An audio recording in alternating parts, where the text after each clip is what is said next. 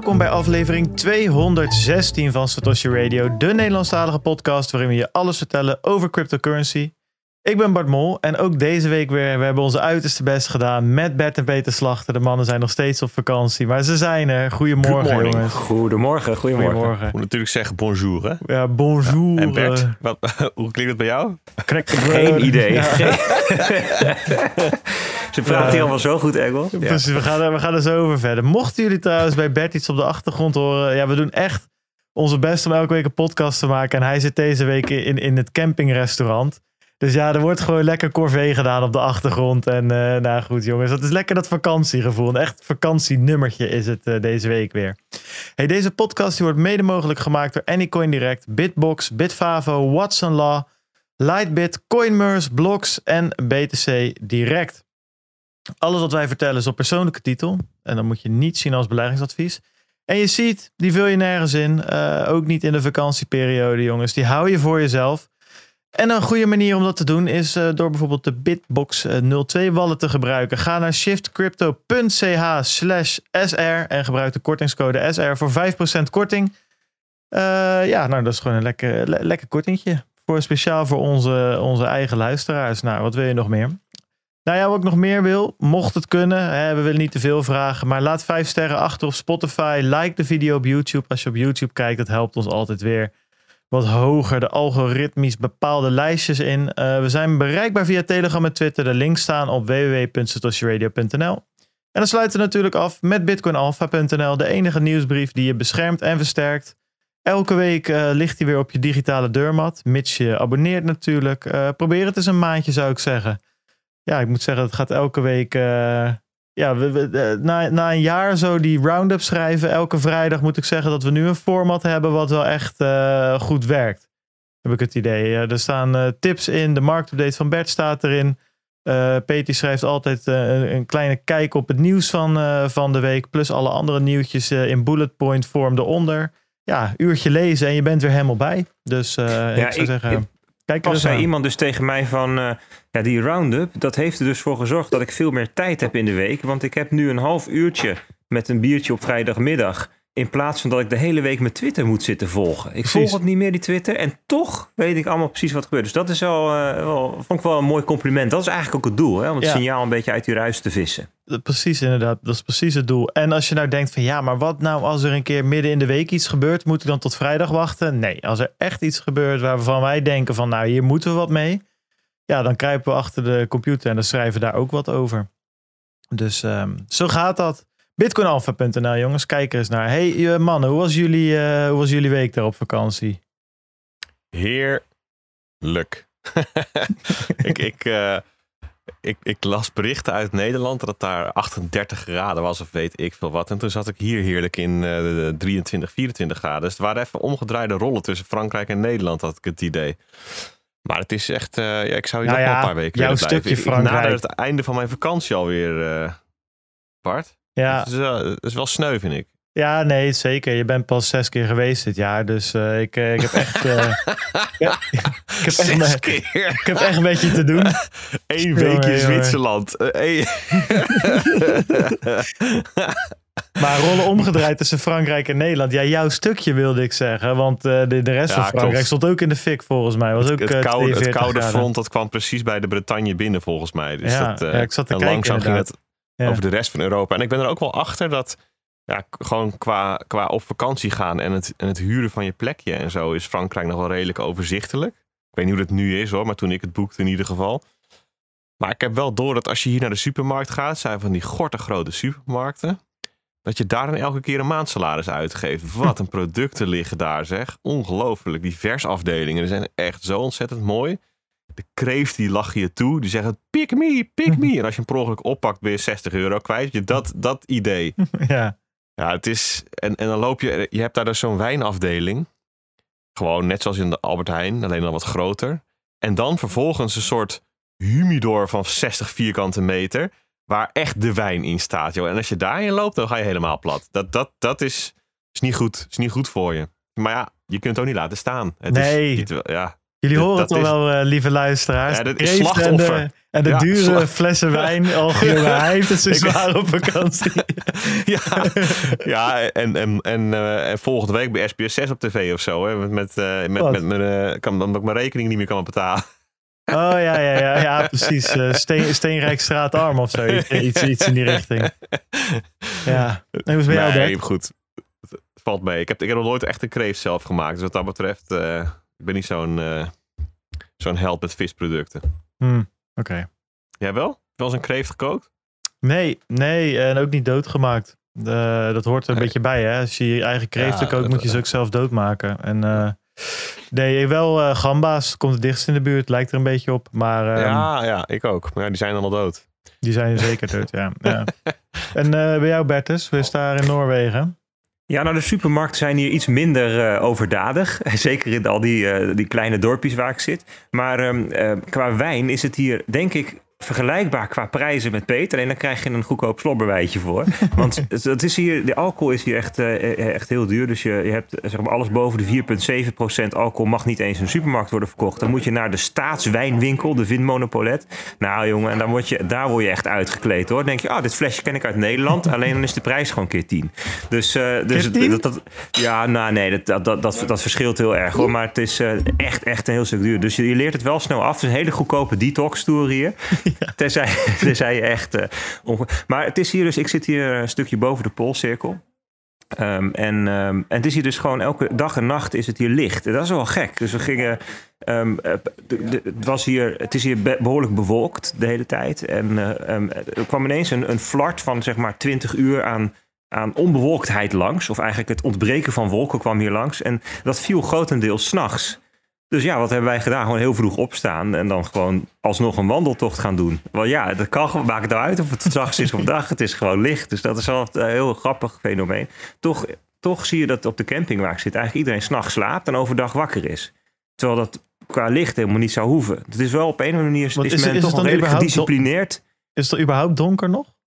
Nee, het is helemaal niet, is helemaal niet donker. Er is ook ergens een, eh, een eilandje hier in de buurt, nou ja, in de buurt 200 kilometer verderop, waar men de tijd heeft afgeschaft. Gewoon een soort van principieel. Eh, dus, dus iedereen die doet. Maar ik, ik vraag me dan af hoe ze dat dan doen met openingstijden van dingen en zo. Dat lijkt me toch onhandig. Maar dat zou best kunnen in de zomer. En in de winter is het dus de hele tijd donker. Dus ik vroeg aan de dame van de camping hier van... joh, hoe maakt het voor jou nog uit kan slapen? Ze zegt, joh, ik kan niet slapen als het licht. Dus ze heeft drie gordijnen achter elkaar hangen... om het toch nog donker te maken. Dus het is ook niet zo dat je eraan went of zo. Maar ja, het is wel op een of andere manier gewo- gewoon. Hè? Het is onderdeel van het leven hier. Dus eh, ja. Ja. wel heel, eh, heel apart om eh, mee te maken. Ah, het is schitterend hier. Het is echt... ja, zou het, zeker alle mensen die alleen maar in de zomer naar een all-in... eh, hotelletje gaan aan de Riviera zou dit een keer moeten doen. Om gewoon Dus die mevrouw die regelt gewoon haar eigen zonsondergang. Dus het is een, om een uur of negen gaat het eerste gordijntje dicht. Uur tien tweede. Half elf de derde. En dan gaat ze liggen. Klopt, klopt. Zoiets. Ja, is eh, vet om te horen. Ik wilde er zeker ook nog een keertje heen. Ook al ben ik niet iemand die normaal naar al in. Ik denk dat de, A- het A- de, de, de tip geldt ook voor mensen die niet naar al in inclusives eh, gaan, toch? Eigenlijk gewoon voor iedereen moet daar een keertje Maar ik moet heen. ook zeggen, ik denk dat jij er ook wel aardig bij past, Bart. Beetje zo in het noorden van Noorwegen, zoals ik jou nu zie zitten. Dat Ja, een Bart ziet zoon er wel uit als een viking nu al. Dus ja, dat een is soort van de, de zoon van Thor of zo. Ja, daar een was beetje maar een zo mislukte zoon, dat wel. Maar Ja, eh, goed. eh, Een zoon is een zoon, weet je wel. zo ja, is het. daarom. Ja. Nee, ja, eh, ja, hier jongens is het... ehm, ja, het was echt smerig warm. Ik kan er niet meer van zeggen. Het leek El Salvador wel. Alleen het grappige was dus wel... Het was dus echt een stuk warmer dan in El Salvador. Het was 8, nee, 39 graden in Rotterdam.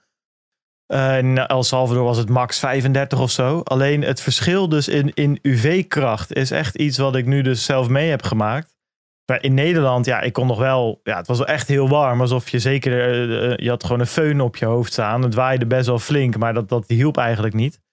Ehm, maar toch het verschil met El Salvador, daar was het echt, daar voelde je echt alsof je onder een vergrootglas liep. Alsof, alsof je zo'n miertje was en dat een of andere puber eh, je probeerde in de fik te steken met, met zo'n vergrootglas. Daar, was het, daar, daar had je echt zoiets, hier, ik moet hier uit, uit deze zon. En in Nederland heb ik, ja, goed, het was vooral heel warm. Ehm, dus dat eh, is toch wel een grappig eh, verschil. Eh, iets wat ik eigenlijk me helemaal daarvoor niet echt, niet, me niet echt van bewust was. Maar goed, als je in het bos gaat zitten, dat is ook nog wel iets wat echt enorm is. Ik was lekker naar het bos gegaan. Nou Ja, als je lekker in het bos zit, dan is het prima vol te houden met 38 graden. Want het is gewoon 10 graden kouder in, in dat bos. erg lekker. Dus uh, nee, dat was, uh, was prima. Nee, goed om te horen, jongens, dat uh, de vakanties bevallen. Um, even kijken, hadden we deze week nog wat anders? Um, nou, volgens mij niet echt. Dus ik zou even te denken. Nee, dus we gaan door. Uh, dan hebben we de donaties. Uh, ja, nou dat hadden we wel deze week. Ik had wat problemen met de nood. Weet niet precies. Hij werd uitgespuugd uh, door mijn router. En ik had geen zin om met 38 graden naar mijn kantoor te fietsen. Dus hij heeft een paar dagen uitgestaan. En hij doet het nu weer als het goed is. Dus de donaties kunnen weer binnenstromen, jongens. Um, we hebben een donatie gehad van Bo Wubbo en van Sonny. En Sonny die zegt het volgende. Die zegt al jaren een fervent luisteraar. En dankzij jullie, de trotse bezitter van een eigen noot. Keep up the good work. Nou, Sonny, dan weet je wel wat er voor jou klaar staat. Een klein applausje.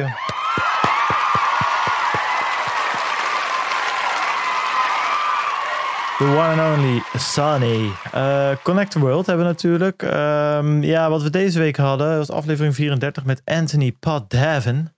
Dat is echt Amerikaanse naam denk ik. Klinkt, klinkt het wel in ieder geval. En volgens mij werkt hij aan Magma. En dat is een nieuwe functionaliteit op Ambles. Hij heeft ook wat met Thunderhub te maken. Althans, dat zijn de onderwerpen waar ze het over gaan hebben. Uh, en dat is behoorlijk interessant. Magma op Ambles vind ik best wel een vette service zelf namelijk. Zo'n manier om uh, uh, channels te kunnen kopen.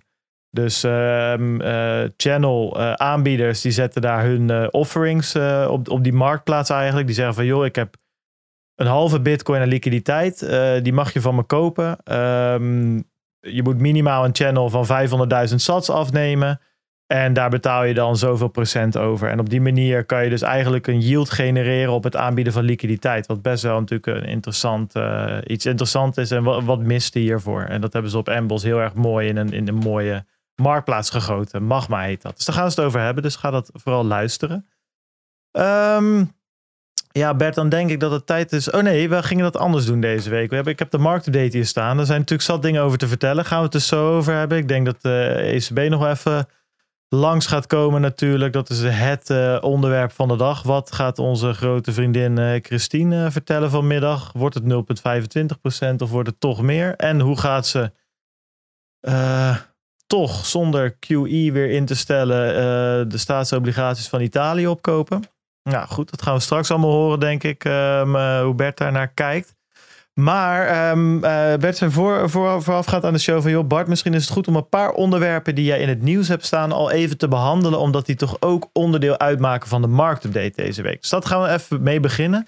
Ja, ze vormen eigenlijk een soort van de context waarin de marktupdate zich afspeelt. Dus dat is denk ik een hele, een, hele leuke. Vorige keer had ik een paar keer dat ik dacht van, ik vertelde iets, dacht ik van, ja, maar daar, en dan zei ik ook bij, daar gaan we het straks over hebben. En het is juist mooi als we daar al even naar gekeken hebben. Dus, dus wat Bart nu allemaal, wat we nu allemaal gaan bespreken, hou dat allemaal geladen in het werkgeheugen. En dan gaan we daar straks in de marktupdate uh, wat op reflecteren. Precies, zo is het. Um, ja, ik zat te denken over werkgeheugen gesproken. Wisten jullie dat chiptekort uh, gaat weer helemaal goed komen, hè, jongens? Uh, Oeh, daar wil ik wel wat meer over horen. Vertel ja, eens. Nou, dat, uh, er, zijn, er, zijn, er zijn een paar dingen. Het is ten eerste neemt de vraag best wel hard af. Er zijn nu een aantal chipproducenten die dat merken. Dat er bijvoorbeeld minder ja, personal computers, hè, dus gewoon PC's, laptops gekocht worden. Dus die vraag die neemt af. En uh, het extra aanbod, uh, dus het bouwen van fabrieken en whatever, dat begint nu online te komen. Dus alles wat er gedurende de pandemie aan geld, aan miljarden, hè, daar hebben we het vaak over gehad. Intel die voor 50 miljard aan fabrieken ging bouwen, dat soort dingen. Die zijn niet allemaal af, maar dat begint wel uh, erbij te komen. Dus er is extra aanbod. Plus het, het, het hamsteren van bijvoorbeeld automerken en dat soort dingen. dat wordt nu ook weer wat losgelaten. Dus op een gegeven moment was het gewoon pakken wat je pakken kan. Uh, qua, um, ja, hoe noem je dat? Dus je, je koopt als bijvoorbeeld automerk, koop je productiecapaciteit in bij zo'n chipfabrikant. En ja, op een gegeven moment was het, pak maar wat je, alles pakken. Ja, het was gewoon letterlijk alsof je in de Albert Heijn staat bij de wc-rollen in corona. Ja, en daar wordt ook weer wat van vrijgegeven. Dus je ziet gewoon dat, um, dat je nu voor het eerst ziet dat die chipfabrikanten, dat waren de ja, de golden kids hè, uit, uit de coronapandemie. De, de, de, de, dus ASML uh, als, uh, als, als leverancier van die machines, maar bijvoorbeeld Nvidia en zo, die hebben allemaal enorme winsten gemaakt. Ja, daar zie je nu voor het eerst dat de winstverwachtingen uh, weer wat teruglopen. En dat er dus, en dan heb je het over 10, 12 procent. Dus dat, dat is wel interessant. Daar lees ik laatst steeds meer over. Ja, even heel kort erop inhaken. Dit had verder niet voorbereid, maar het is wel heel interessant om even in het achterhoofd mee te nemen. Ik las een draadje van uh, Alfonso Pacacello, die hebben we vaker geciteerd, analist, macro-analyst. En hij heeft een draadje, hij zegt, hij zegt, would a recession be enough to crush inflation? En uh, hij gaat dan analyseren hoe dat in de historie is geweest. En zijn antwoord is, history says yes, and big times. En, en zijn punt is dus dat als je daadwerkelijk een recessie veroorzaakt, hè, waar, waar um, Jerome Powell nog serieus mee bezig is, dan zal dat op termijn de inflatie daadwerkelijk heel erg omlaag brengen, omdat de vraagzijde van de economie hard geraakt wordt. En wat we dan zien, en daarom is het voorbeeld van die chips zo interessant. Ik wil nog één uh, ander voorbeeld aan toevoegen. Ik ging voor Daan, mijn oudste zoon, een fiets kopen. Want die gaat naar de middelbare school volgende week. En toen kwam ik bij de fietswinkel en die zei van... Uh, die had een paar soorten op voorraad. Je hebt drie frame-maten en drie soorten versnellingen. En dan twee kleuren en jongens en meisjes. Dat zijn bij elkaar weet ik veel hoeveel verschillende permutaties. Hij zei, ik heb deze en deze op voorraad en de rest niet. Maar ik heb nog wel een aantal die geleverd worden. Ik zeg, joh, geleverd worden, want hoe bedoel je geleverd worden? Ik zeg, nou, de besteltijd, als je nu gaat bestellen, is de levertijd 14 maanden voor fietsen. Maar ik, wat wij doen, is we bestellen gewoon elke maand een zootje fietsen, random, zeg maar om, eh, een beetje passend bij wat we al hebben. En dat wordt dan dus af, en dat doen we al sinds het begin van corona. Dus we hebben nu gewoon een voortdurende stroom die hier afgeleverd gaat worden aan nieuwe fietsen. En doen alle fietsenwinkels.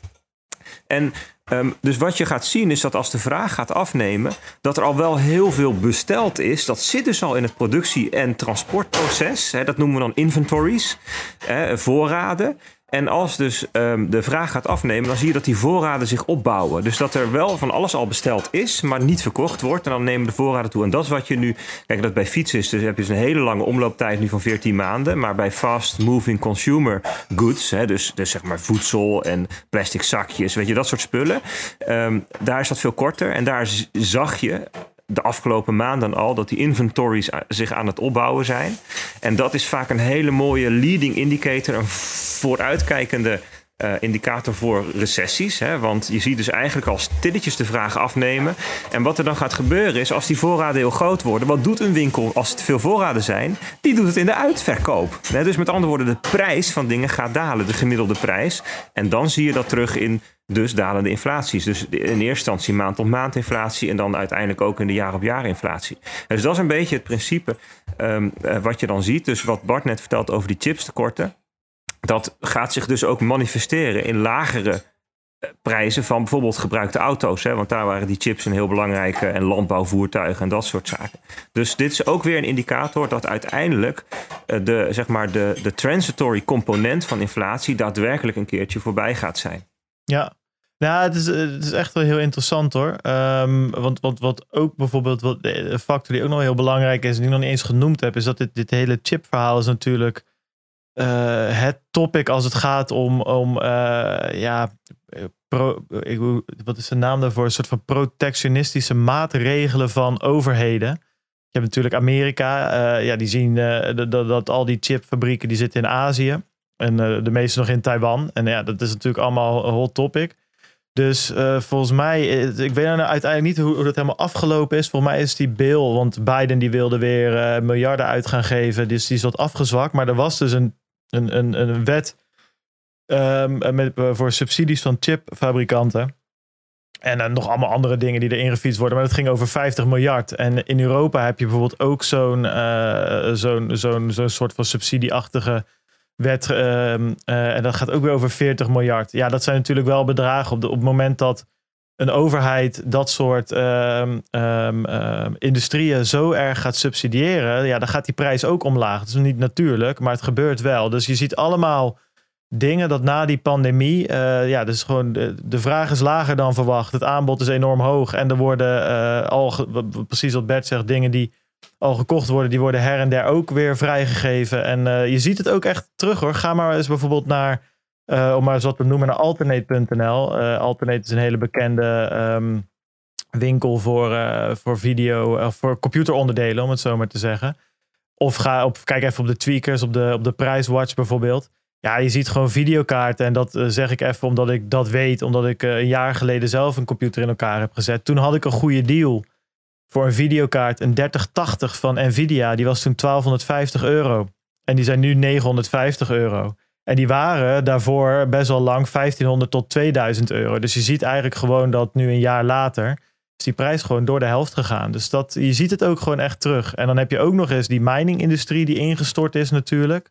Dat heeft ook nog uh, zijn invloed. Dus ehm, heel interessant. Anyways, um, dat was even een, een soort van... Uh, wat, wat, mining uh, betreft, misschien wel aardig bruggetje naar Celsius. Ik geloof dat Celsius een hele zwik miners op de markt gedumpt heeft, hè? Daar moet jij mij bij helpen, want dat heb ik niet uh, meegekregen. Oh nee, ik, ik las, volgens mij heeft Celsius heeft een mining tak. Uh, en en uh, ja, dus er gaan verschillende berichten over rond. Bijvoorbeeld dat ze zichzelf uit hun, hun eigen crisis willen minen. dus dat ze op basis van wat ze aan mininginkomsten gaan genereren. En dan hebben ze het over hele grote aantallen bitcoins. Dat ze daarmee hunzelf hun eigen business gaan redden. Hmm. Uh, maar, maar ze schijnen dus ook een heel deel van hun miners tegen de helft van de marktwaarde op de markt gedumpt te hebben. Nou waren die miners al veel goedkoper dan een jaar geleden hoor. Maar, uh... Nou, dat is wel waar hoor. Want dat je daar ook ziet is wel grappig. Um, um, uh, Stef, de host van de Connect the World podcast. Uh, ik heb het er wel eens met hem over gehad. zou wel geinig zijn om een keer gewoon een minertje gewoon eens te kopen en aan te sluiten. Gewoon eens te kijken hoe dat gaat. We gaan er geen winst mee maken. Maar, maar anyway, die dingen waren niet te betalen. Zelfs die, die stokoude S9's, die, uh, daar betaalde je op een gegeven moment, weet ik veel, meer dan 1000 euro voor of zo. Dat sloeg neer. Die werden in 2017, zo, na, iets daarna, toen alles in elkaar donderde, kreeg je die echt letterlijk, werden ze gratis weggegeven. Um, en inmiddels zie je nu ook dat de duurdere miners die een paar maanden geleden echt nog voor 15.000 euro gingen, nu, ja, nu voor 4, 4 3.000 euro verkocht worden. Dus ook daar inderdaad zie je die impact van, um, van, die, van die prijsdaling van Bitcoin. Oké, ja, je hebt het over die, je had over, over Celsius. Ja, we gaan weer even een kleine bosbrand-update doen. Er staat hier nog een grote bosbrand-update. Het is een kleine, maak je geen zorgen, jongens. Het wordt. Uh, ja, het viel, het viel namelijk mee, maar toch was er wel weer wat interessants te melden. Namelijk, en daar um, hadden natuurlijk Peter en ik vorige week ja, onze even, even een discussie over, zeg maar, van wat betekenen die faillissementen nou? Wat hebben we daar nou aan en wat gaat het opleveren? En Um, een van de dingen die dat dus oplevert, bleek nu deze week, uh, is dat er allemaal documenten ingeleverd moesten worden bij rechtbanken. Omtrent financiële cijfers, omtrent assets, omtrent uh, uh, schulden die de bedrijven hadden, noem het maar op. Ja, goed, en daar komen um, interessante dingen uit, er komen smeuïge dingen uit, er komen gekke dingen uit. En daar zal het eigenlijk deze week even vooral over gaan.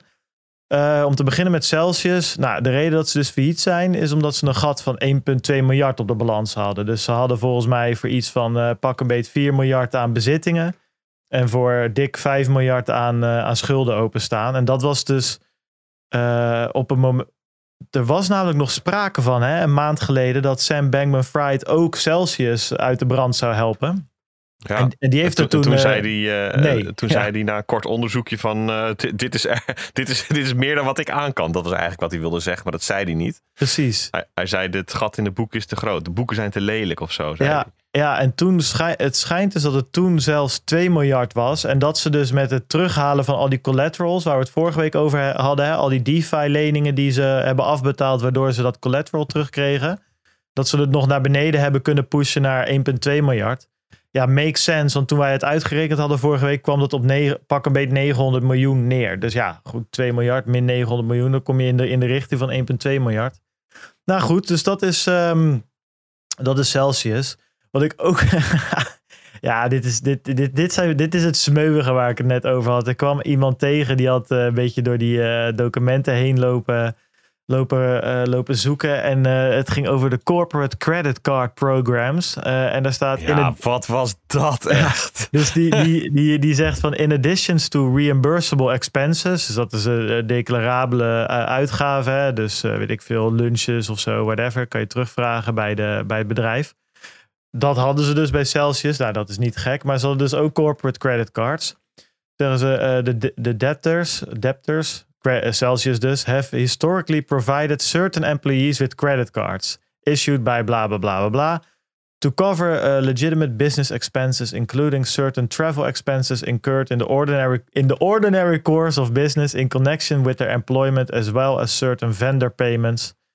Uh, nou, bla bla bla bla. Volgende punt zegt ja, het is niet normaal. Zelfs dus, historically the debtors accrued and paid approximately 1.8 million dollars on average per month on account of the corporate cards.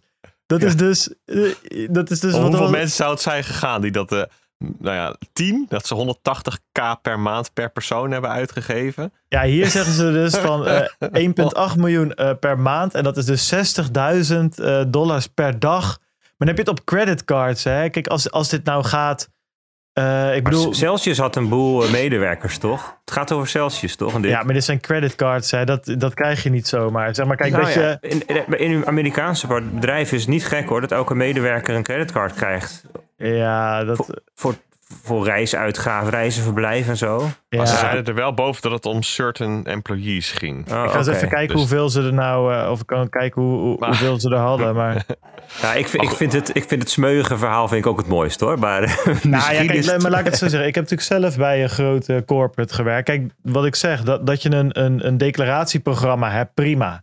Weet je wel, en dat je daar 1,8 miljoen per maand uit, aan uitgeeft, dat kan ik me voorstellen. Want elke normale eh, medewerker die declareert gewoon, eh, weet ik veel, je kan je FD-abonnement declareren, je reisuitgaven en whatever. Maar een company creditcard, dat, nou goed, dan ga je snel naar C-level in, in, in, de, in, in, de, ehm, eh, in de zin eh, dat, dat, ja, dat zijn mensen die zo vaak eh, reizen en whatever, dat het niet handig is om te declareren. Dus goed, nou ja, goed, ik neig, neig ook naar het. Ja, ik vind het, ik vind het echt veel hoor. Maar ik zou, ja, hoeveel mensen hadden ze werken? Dat, dat, ja, ik, ik, ik denk, nou ja, goed. Ik, eh, Ja, in datzelfde document ehm, staat onder het kopje reimbursable expenses staat dat de, de medewerkers gemiddeld 26.000 dollar per maand besteden. ja. Netjes. Nou ja, dat, dat ik vind weet ik wat wel. allemaal wit gewassen is, maar Nou ja, maar de- als het gaat dus om reimbursable expenses, ja, dat kan, dat, daar kan een internetabonnement, dat kan best wel aantikken. Dat kan ik me voorstellen, dat de declaraties hoog liggen. Maar die creditcards, dat is, eh, nou ja, anyway, we zullen er waarschijnlijk nooit precies eh, achter komen. Of misschien wel, misschien moeten ze volgende week voor de rechter wel uitleggen hoe dat eh, gegaan is. Toen 19 juli, ehm, ja, nou, eh, uit het, eh, nog meer faillissementpapieren, deze keer van Three Arrows Capital. Daar bleek dus uit dat ze nog 3,5 miljard dollar eh, verschuldigd zijn aan 27 verschillende partijen. Eh, maar ehm, eh, ja, Genesis Global Trading is de grootste schuldeiser. Die hebben nog 2,35 miljard dollar ehm, eh, krijgen ze terug. En die hadden een under-collateralized loan gegeven aan, aan 3AC. Eh 3AC blijkt ook een, een jacht gekocht te hebben met het geleende geld. Althans, een, eh, een aanbetaling gedaan te hebben op een jacht van 50 miljoen volgens mij. Blijkt ook uit die, die documenten. Ja, het is ongekend. Ehm eh, Su Zhu, dus dat, is de, een van, dat was de CEO volgens mij, maar ook een van de oprichters. Die had zelf dus ook weer 1,4 miljard dollar in dat fonds van het bedrijf. Dus nou, goed, wel skin in de game. Hij sliep wel onder zijn eigen brug. Dat moeten we hem nageven. Eh, toen 20 juli hadden we Exchange Zipmax. Nou, nog nooit van gehoord. Maar dat is dus een groot trading platform uit Singapore. Althans, het is een trading platform uit Singapore. Om even aan te geven van hoe groot. Nou, die hadden 52 miljoen opgehaald in hun Series B. Dus dat is op zich ehm, ja, wel, e- wel enigszins groot. Eh, maar goed, ja, aan de andere kant, ik had er nog nooit van gehoord. Zitten vooral in, eh, in Azië, in Indonesië en weet ik het allemaal. Goed, die dus ook de withdrawals dichtgezet. Eh, en dan hadden we eh, vandaag of gisteren, zegt Coinbase, geen blootstelling gehad hebben aan Celsius, Voyager of 3AC. Nou goed, hartstikke goed gedaan. Eh, zou ik zeggen, Coinbase, heel goed dat je nog even een veer jullie eigen reet stopt. Dan hadden we natuurlijk, ehm, ja, het was gisteravond. Ehm, ja, het was weer tijd voor de kwartaalcijfers van allemaal bedrijven. Ja, en dan is het natuurlijk bij Tesla interessant. Hadden ze verkocht, ja of nee? Nou, het antwoord was deze keer ja. Tesla heeft 75% van hun bitcoin eh, verkocht. Dat gaat om een bedrag van pak een beet eh, 936 miljoen dollar. Ja, en waarom hebben ze dat gedaan? Eh, zijn ze helemaal klaar met bitcoin? Vinden ze het eh, slecht? Nou, ik, eh, neem, nee, whatever? ik, ik neem aan dat het gewoon een gevalletje buy high, sell low is. Net als iedereen doet, toch? Ja, precies. Dat, eh, ze, ze hebben echt geleerd van de best. Ze hebben goed gekeken hoe Ja. doet iedereen dat nou in die Bitcoin-wereld. En eh, inderdaad, dat, dat is het geworden. Nee, One of us. Ja, one, of us. One of us. Nee, nee Musk Nou. um, die zei dat het vooral ging... Um, ja, ze hebben eigenlijk gewoon geld nodig. Want uh, Tesla zit in, in, in, een, in een moeilijk pakket. Net als de rest van de wereld. Maar Tesla heeft een aantal grote fabrieken in China. En China heeft nog steeds uh, tegen beter weten in een zero covid policy. Wat betekent dat het zomaar eens kan dat een halve stad in lockdown moet voor een paar maanden. Als er een paar covid-gevalletjes uh, ontdekt worden. Waardoor Musk, of waardoor die fabriek daar niet de volledige output kan draaien. Ze hadden volgens mij ook, weet ik veel, 50 of 100.000 auto's minder gemaakt dan in het volgende, vorige kwartaal. Ja, dat tikt natuurlijk wel aan, omdat ze wel al die auto's verkopen. Er is wel vraag naar op dit moment.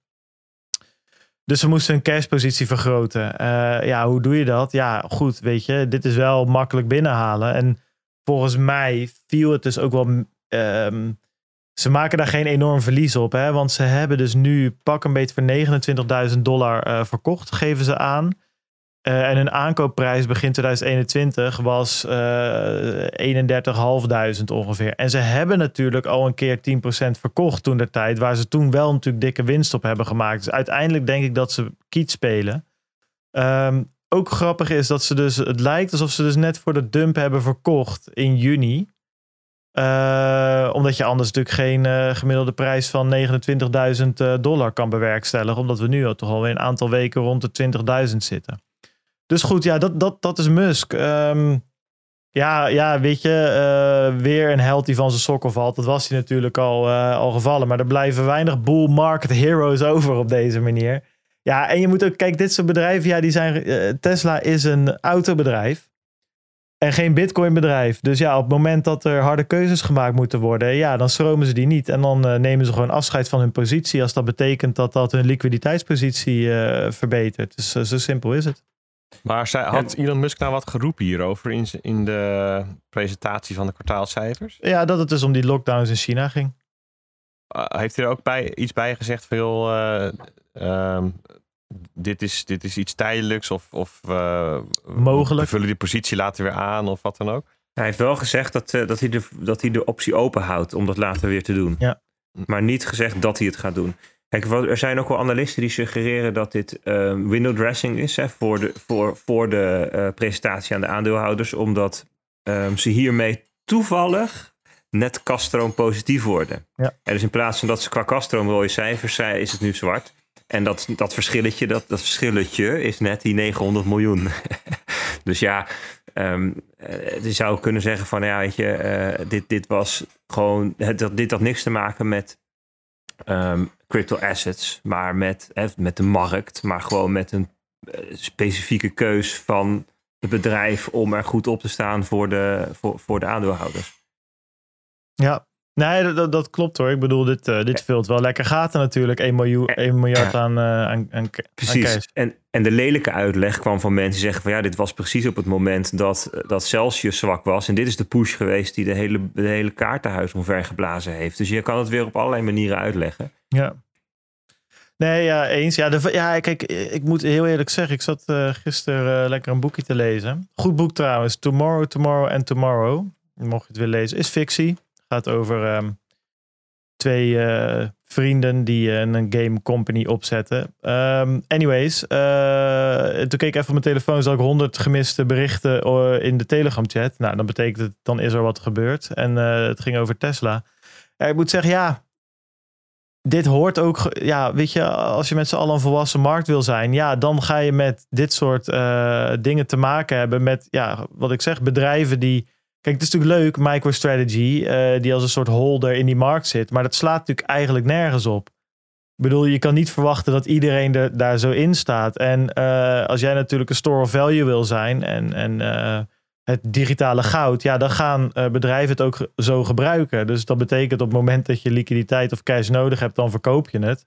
En op het moment dat je overtollig cash hebt, dan koop je het. Ja, dat, zo simpel is het. Dus ja, ik, ik ja, ik denk dat het wel goed is dat, het gewoon, dat dit soort dingen gewoon gebeuren. En dat we snel eraan gewend raken dat bedrijven gewoon kunnen kopen en kunnen verkopen. En dat dat hoddel, hoddel voor institutionele partijen, ja, dat, dat, dat, dat verhaal mag voor mij ook wel in de afgelopen bull market begraven worden en daar blijven liggen. Um, denk ik. Dus zo keek ik er zelf een beetje tegenaan. Ja, er valt verder weinig over te zeggen. Het is gewoon niet zo heel kwartaalcijfers waren verder ook niet zo heel, uh, ja, heel verrassend of boeiend verder of zo. Dus ja, ik weet niet wat, ik hier verder nog, wat we hier verder nog over kunnen, kunnen ja, Wat roepen. mij wel verraste, verraste, het komt ook omdat ik heel weinig uh, naar uh, prijzen heb gekeken, maar ik opende mijn telefoon, toen zag ik Bitcoin in het groen. Maar wat is daar dan gebeurd? Is dat het bruggetje naar de marktupdate misschien? Ja, denk ik. Nee? Ja, ik vind het een hele goede. het is wel een bruggetje, maar het is niet het bruggetje waar ik wil starten. Het is een bruggetje naar het einde van de marktupdate. Het bruggetje komt uit op de verkeerde plek in de marktupdate. Ja, ja. En dan slaan we vanaf daar een bruggetje naar het begin. Precies, precies, precies. Uh, dat is ook prima. Maar um, ja, nee, kijk, het punt is, um, ja, la, laten we even naar de markten kijken. Kijk, deze, deze week was best wel een uh, rustige week in de markt. En dat komt omdat er... Um, ja, laten we even naar de markten kijken. dat was hem dan. dus uh, trouwens even voor, voor de luisteraars. Ik zit hier op de camping in het een soort van huiskamertje vlak bij de keuken. En ik ben niet de enige. Dus er is wat geroezemoes op de achtergrond. Maar dat, dat maakt het extra gezellig. Een bijzondere, bijzondere uitzending vandaag. Um, even kijken, de markt, markt was behoorlijk rustig deze week. En dat komt omdat um, er eigenlijk macro-economisch gezien heel weinig gebeurd is. Dus vorige week had je de CPI in Amerika. Volgende week heb je de FOMC rentebesluit. Deze week is er dan de ECB, daar willen we het zo meteen even over hebben. Maar dat is um, uh, zeg maar op een globale schaal, mondiale schaal, is dat van heel weinig betekenis. Dus ja, je zag eigenlijk heel veel markten een beetje herstellen. Uh, um, de dollar daalde weer wat. Voor heel veel mensen een soort van even korte opluchting. Weet je, stof kon een beetje neerdwarrelen. Um, en jij zag inderdaad dus onder andere de bitcoin koers weer wat stijgen. Goed, dat, dat, dat, daar komen we straks even op terug. We moeten eigenlijk eerst even hebben over die ECB. Vandaag, vanmiddag, uh, ik geloof een kwart over twee vanmiddag is het rentebesluit van de, van de ECB. Um, en de vraag is dan, Bart zei het in het begin al, gaat het over 0,25 of over 0,5 procent? Um, stijging hè, van de beleidsrente. En dat, maar dat is eigenlijk niet het allerbelangrijkste. Het allerbelangrijkste vraagstuk is, komt er een, zoals ze dat noemt dan, een anti-fragmentation tool? Hè, een instrument om de, um, de verschillen tussen de verschillende lidstaten kleiner te maken. Um, en dat is, probleem, dat, dat, dat is even de, de, vraag. Ik ga trouwens heel even kijken of ik hier buiten kan zitten, jongens. Want ik kan mezelf eigenlijk niet goed horen. Dus ik ga heel veel lopen. Jongens, klets jullie heel even de tijd vol. Want op deze manier gaat het niet. Kletsen of dat lukt. Nou ja, kletsen wij even de tijd vol. We gaan gewoon uh, we gaan een poging doen. Ik ga ook eventjes... Um, ja, dit, dit, dit, nee, is, dit, is, dit is echt in, innoveren. Ja, jongens, kijk eens even. Dit is, na, natuurlijk. Ja, er zitten een paar, paar, mensen hier die interesseert geen reet dat ik iets aan het opnemen ben. Die, die kletsen gewoon lekker weg. Dus kun je meteen even de achtergrond zien. Er staan die mensen die, die, die, die gewoon de, de, de grote Bert op het moment dat hij wat aan het opnemen is eventjes... Uh, die, die niet ja, die waren ook de hele tijd... Houden. Maar ze waren ook de hele tijd stil. Alleen nu begonnen ze heel hard zo wij, we begonnen ons als al zorgen te maken toen jouw uh, video wegviel. Dus ik, ik heb ook de indruk dat de internetverbinding niet al te stabiel is. oh, echt? Ik heb nu ook recording continues smoothly. Live video will return when their internet improves. Je stem was wel te horen. Maar Althans, die viel ook heel, heel even weg. Maar ah, ik heb nog gewoon maar goed, keurig we, 2 megabyte per seconde omhoog. Maar ik ga gewoon even, ja, ik ga gewoon verder was hoor. Precies. Ja, ja, dus de, de grote vraag is van kunnen we, uh, de, de, kan er een nieuwe tool worden bedacht, een nieuw instrument om uh, te zorgen dat de verschillen tussen de verschillende landen in uh, Europa, dat die, um, dat, die, dat die verschillen niet uit de hand lopen. Want dat is wat er aan de hand was. Dat je zag dat de rente in Italië sneller steeg dan de rente in Duitsland. En dat Italië daardoor gewoon al in de problemen kwam. Ik kan wel even kijken waar, we, waar Italië uh, uh, op stond. Hè. Die, oh ja, die rente ging naar 3, maar die ging zelfs even naar boven de 4%. 4,3% op 10 rente. Nou, van de 10 rente zijn vaak allerlei um, uh, andere rentes afgeleid. Hè, zoals hypotheekrentes, rentes waar bedrijven tegen lenen. Um, en dat zijn wel serieuze percentages al dus als daar nog weer 2 procentpunt opkomt, bijvoorbeeld, voor, hè, dus aan, aan een risicopremie voor een bedrijf. Dat je, stel dat je een MKB-bedrijf, je moet tegen 6,5, 7 procent gaan lenen. Dat zijn, uh, uh, en dan heb je nog een behoorlijk kredietwaardig bedrijf. Dat is wel serieus. En, en zelfs ook voor het herfinancieren of het aangaan van nieuwe leningen, nieuwe staatsleningen, is het voor Italië al pittig. Terwijl Duitsland, die zat pas op 1,2 procent. Dus dat, verschil dat was te groot aan het worden. Het was 2,5 procent. Punt. En toen zei men, toen, en toen, toen zei uh, uh, de ECB al hè, van, joh, we gaan daar wat voor verzinnen. We gaan dat oplossen. We gaan een tool, er komt een nieuwe tool. En dat, ging, en dat noemen ze dan fragmentatie. Hè, dus het in splinter, het versplinteren eigenlijk zou je kunnen zeggen van de, van de, van de, van de, ja, de, de, de euro-economie. En dat moet, dat moet voorkomen worden ten koste van alles. Eh, dat, dat is onwijs belangrijk. En er zat een bepaalde whatever it takes-achtige ondertoon in. Um, en um, nou, de, de, het schijnt dat dat straks, dat, dat nieuwe, die nieuwe tool, dat die uh, de TPM gaat heten. Transmission Protection Mechanism. En uh, nou ja, dat, dat moet dus uh, hè, dat is dan positief als een soort Transformers-achtig. Ik denk dat die, dat die Lagarde daar achter de ding zit. Dat ze net als een Power Rangers... Transformers. Wat was het? Transformer Protection Mechanism Activated. ja, transmission, hè? Transmission Protection. Wat is dit nou weer? ja, waar zinnen ze dit soort dingen? Ik ben het wel met Bart eens. Het zijn vaak van die afkortingen dat je denkt, hoe verzin je het? De vorige Mario Draghi, laten we hem heel even tussendoor pakken, die in 2012 daar werd het um, Outright Monetary Transactions, het OMT, nu een hele andere bijklank, maar destijds nog niet. Het OMT-programma werd toen bedacht. En dat had als doel, dat programma, um, het voorkomen van divergentie in korttermijn rentes. Om, te, om, te, om ervoor te zorgen, hè, om te ensure dat de monetair beleid van de ECB um, gelijk naar alle eurozone-landen uh, uh, wordt overgedragen, getransmit. Dus met andere woorden, als je beleid voert, dat dat beleid dezelfde uitwerking heeft in alle eurolanden. Dat is de doelstelling. Dat was toen in 2012. Dat had toen te maken met die, met die, met die schuldencrisis. En nu is er dus eenzelfde soort probleem. Um, namelijk dat, dat het monetair beleid um, niet per se dezelfde uitwerking heeft in Italië als in Duitsland. En dat moet worden opgelost. Hè. Dus het Transmission Protection Mechanism heeft als doel om de transmissie, het overbrengen van het monetair beleid naar de economie, om dat te beschermen. Hè. Dus het idee erachter is dat het monetair beleid op dezelfde effect heeft in alle landen van de eurozone. Dat is ontzettend lastig. En de vraag is, um, hoe gaat men dit doen? dus wat er dan zou moeten gebeuren is dat bijvoorbeeld Ehm, de, de, dat er uh, Duitse staatsobligaties worden verkocht, of in ieder geval niet gekocht. En dat er Italiaanse worden gekocht, of in ieder geval niet verkocht. En dat je daardoor door het verschil van um, activiteit op de markt van de Duitse en Italiaanse staatsobligaties, dat je met dat verschil um, het verschil tussen die rente omlaag brengt en, enzovoort. Maar de vraag is, hoe gaat men dat uitvoeren? Wat voor soort omvang krijgt dat? Wat voor voorwaarden gaan er gelden? Uh, wat voor tijdsduur is aangekoppeld? Weet je wel, dat, soort, dat, dat is allemaal nog onbekend. En de markt die, die signaleert eigenlijk van. Um, die, die, die, geeft eigenlijk het signaal af. Dit moet je goed doen. Of het gaat niet werken. Go big or go home. Het moet, het, dit moet echt groots aangepakt worden. Vergelijkbaar met hoe Draghi dat in 2012 deed. Um, uh, uh, whatever it takes was zijn uitspraak. Destijds, in 2012, was bijvoorbeeld het probleem bijvoorbeeld Griekenland. En wat er toen gebeurde is dat um, er behoorlijk restrictieve voorwaarden aangekoppeld werden. dus streng toezicht op Griekenland. En men noemt dat dan, dan komt er zo'n zo'n clubje uit Brussel dat alles kon bepalen in Griekenland.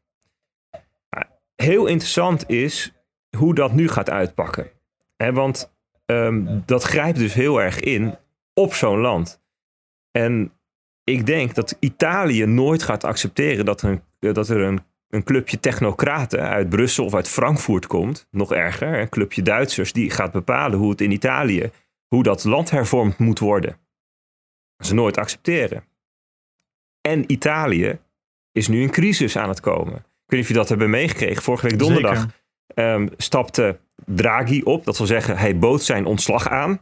En toen zei de president uh, uh, Mattarella, die zei nope, ik accepteer jouw ontslag niet. Nou ja, een beetje vaag. Wat, hè, wat, wat, wat betekent dat dan? Nou, vanmorgen heeft Draghi bekend gemaakt en, uh, gemaakt. En tijdens de podcast is bekend geworden zelfs, uh, tijdens de opname, dat hij daadwerkelijk vertrekt. heeft hij bekendgemaakt aan de Italiaanse Tweede Kamer.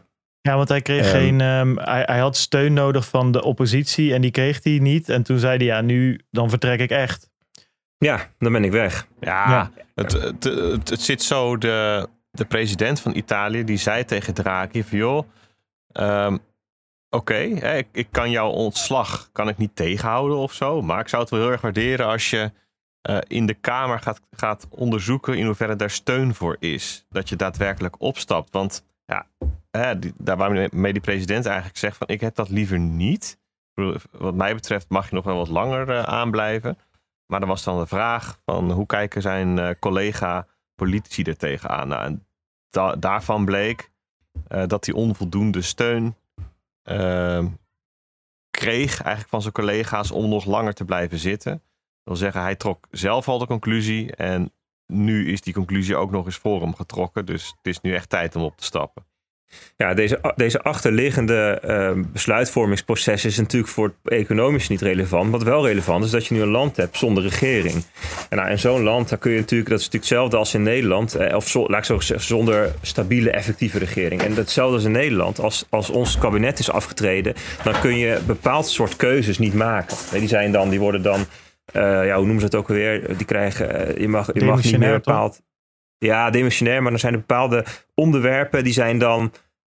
eh, die, Ja, die, zijn, die, die, die, die, die zijn dan out of bounds. Dan mag je het dan niet. En dat zal hier ook gelden. Dus, dus als er straks een regeling komt met hele strenge condities. waar Italië dan aan zal moeten voldoen. ja, dat wordt, dat wordt interessant. En laat ik het even zo formuleren. Dus Ja, de en natuurlijk Draghi gaat- zelf. Ik bedoel, de, Ja, ik die bedoel is als er nou iemand. Al, ja, ja, nee, hij, nee, maar Draghi zelf eh, heeft natuurlijk wel ook gewoon persoonlijk een, een, een bepaald. eh, ja, goed, dat is de man van whatever it takes. Beetje raar als je dan tien jaar later zegt van. eh, nou, laat de euro maar gaan. Italië trekt zijn eigen plan. Ik bedoel, het zou kunnen. Maar Ja, die maar Draghi natuurlijk is nog- natuurlijk weg uit, It- uit de regering van Italië zometeen. Ja, nee, dus die dat, is nu. precies mijn, dat is precies mijn punt. Dat draagt nog eens bij. Naast dat ze dus en geen leider meer hebben, hebben ze ook niet meer de leider die in ieder geval nog wat binding had met die euro, zeg maar. Misschien wordt die Ja. vervangen door een, een of andere populist of zo. Ja, dan ben je natuurlijk nog veel verder van huis. Exact. Dus, dus eigenlijk, hè, wat, we, wat we zien, is ehm, dat er nu ontzettend veel eh, eh, sp- spanning komt te staan op de samenhang van de eurozone. En dat is waar vanmiddag eh, de, de persconferentie waar het echt om gaat. Het gaat niet om die 0,25 of 0,5 procentpunt. Ja, dat zal denk ik de markt een beetje worst wezen. Maar als die antifragmentatietool heel sterk, heel robuust overkomt, dan is dat heel positief, denk ik. En als dat allemaal too little too late is, te dun, dan zal de markt daar ook weer schrikkerig op reageren. En de, de crisis in Europa, die aan het ontstaan is, versnellen. En zeggen jullie, ja, maar er is toch al lang een crisis? Nee, ja, er is. Het valt eigenlijk wel mee. Weet je, het, het gaat allemaal nog best in Europa.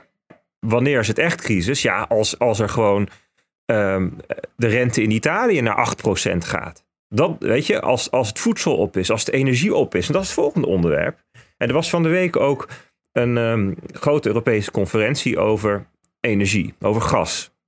Wat we daarmee moeten. Ik geloof dat die heette Save Gas for a Safe Winter. Nou, daar heeft de koppenmaker heeft weer zijn best gedaan. Dat is altijd de afkortingen en de titeltjes van dit soort dingen. Dat is altijd eh, het hoogtepunt. Maar ze zijn met elkaar, hebben ze bedacht dat ze 15% in Europa, de, euro, eh, de 27 landen van de eurozone, dat we 15% minder gas gaan verbruiken. Dat dat de doelstelling is. En dat is, het doel is klaarstomen voor als Rusland de kraan dichtdraait. Hè. Dat, is het, dat is punt. Nou, van, van mij mag je dat als wel vervangen door wanneer. Ik denk dat dat ehm, sowieso gaat gebeuren komende winter. Eh, even tussendoor, hè, er waren afgelopen tijd, afgelopen dagen was er ook wat onrust over Nord Stream, die dicht was. Hè, die was tien dagen dicht, de gaspijpleiding. Ehm, eh, er was heel veel speculatie van ja, als, als ehm, eh, misschien, Rusland probeert ons te pakken. Dit is allemaal een complot, weet je wel. Maar weet je, als Rusland Europa wil pakken, dan doen ze dat niet nu, maar dan doen ze dat in de winter straks. Ja, dan, eh, dus die Nord Stream is ook geloof ik vanmorgen weer open gegaan. Eh, dus dat, dat komt wel weer op gang. Ehm, maar oké, dus een conferentie in Europa over wat gaan we doen ehm, als Rusland de ga- gaskraan dichtdraait. En eh, ik las een artikeltje van het FD erover. Daar staat het woord solidariteit komt 19 keer voor in de verklaring. Ehm, we moeten leren van de vorige crisis, sprak commissievoorzitter Ursula von der Leyen. Fragmentatie is onze ergste vijand, sprak zij. Dus dit is een ander onderwerp, namelijk energie. Hè, dat is een ander onderwerp dan de rentes, waar we het net over hadden. Maar hier komt opnieuw het woord fragmentatie terug. Fragmentatie is onze ergste vijand. En ik denk dat het waar is dat er een aantal onderwerpen zijn waarop Europa nu, ehm, waarop nu zichtbaar wordt dat er grote verschillen zijn tussen ehm, hoe landen daar schade van ondervinden.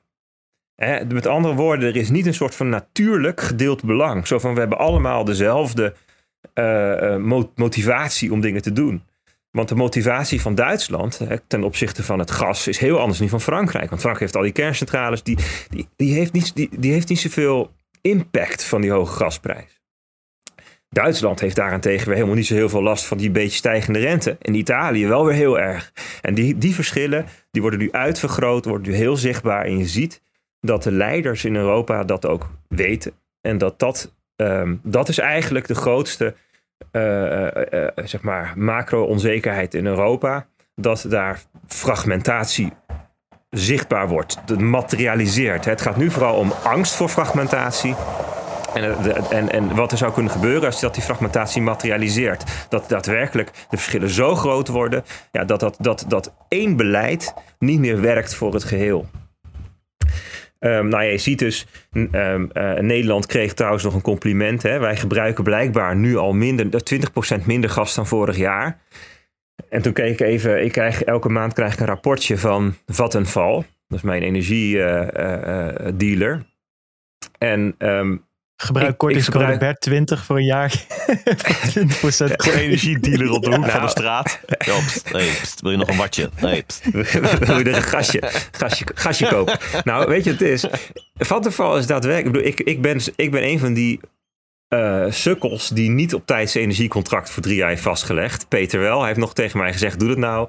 Ik heb niet gedaan, heel dom. Dus ik heb nog zo'n variabele prijs. Maar Vattenfall is daadwerkelijk best wel mild naar zijn klanten. Ze hadden mij echt heel veel meer kunnen uitknijpen. Hebben ze niet gedaan. Dus wat dat betreft best oké. Maar ehm, ik verbruik dus echt 35% minder gas dan vorig jaar.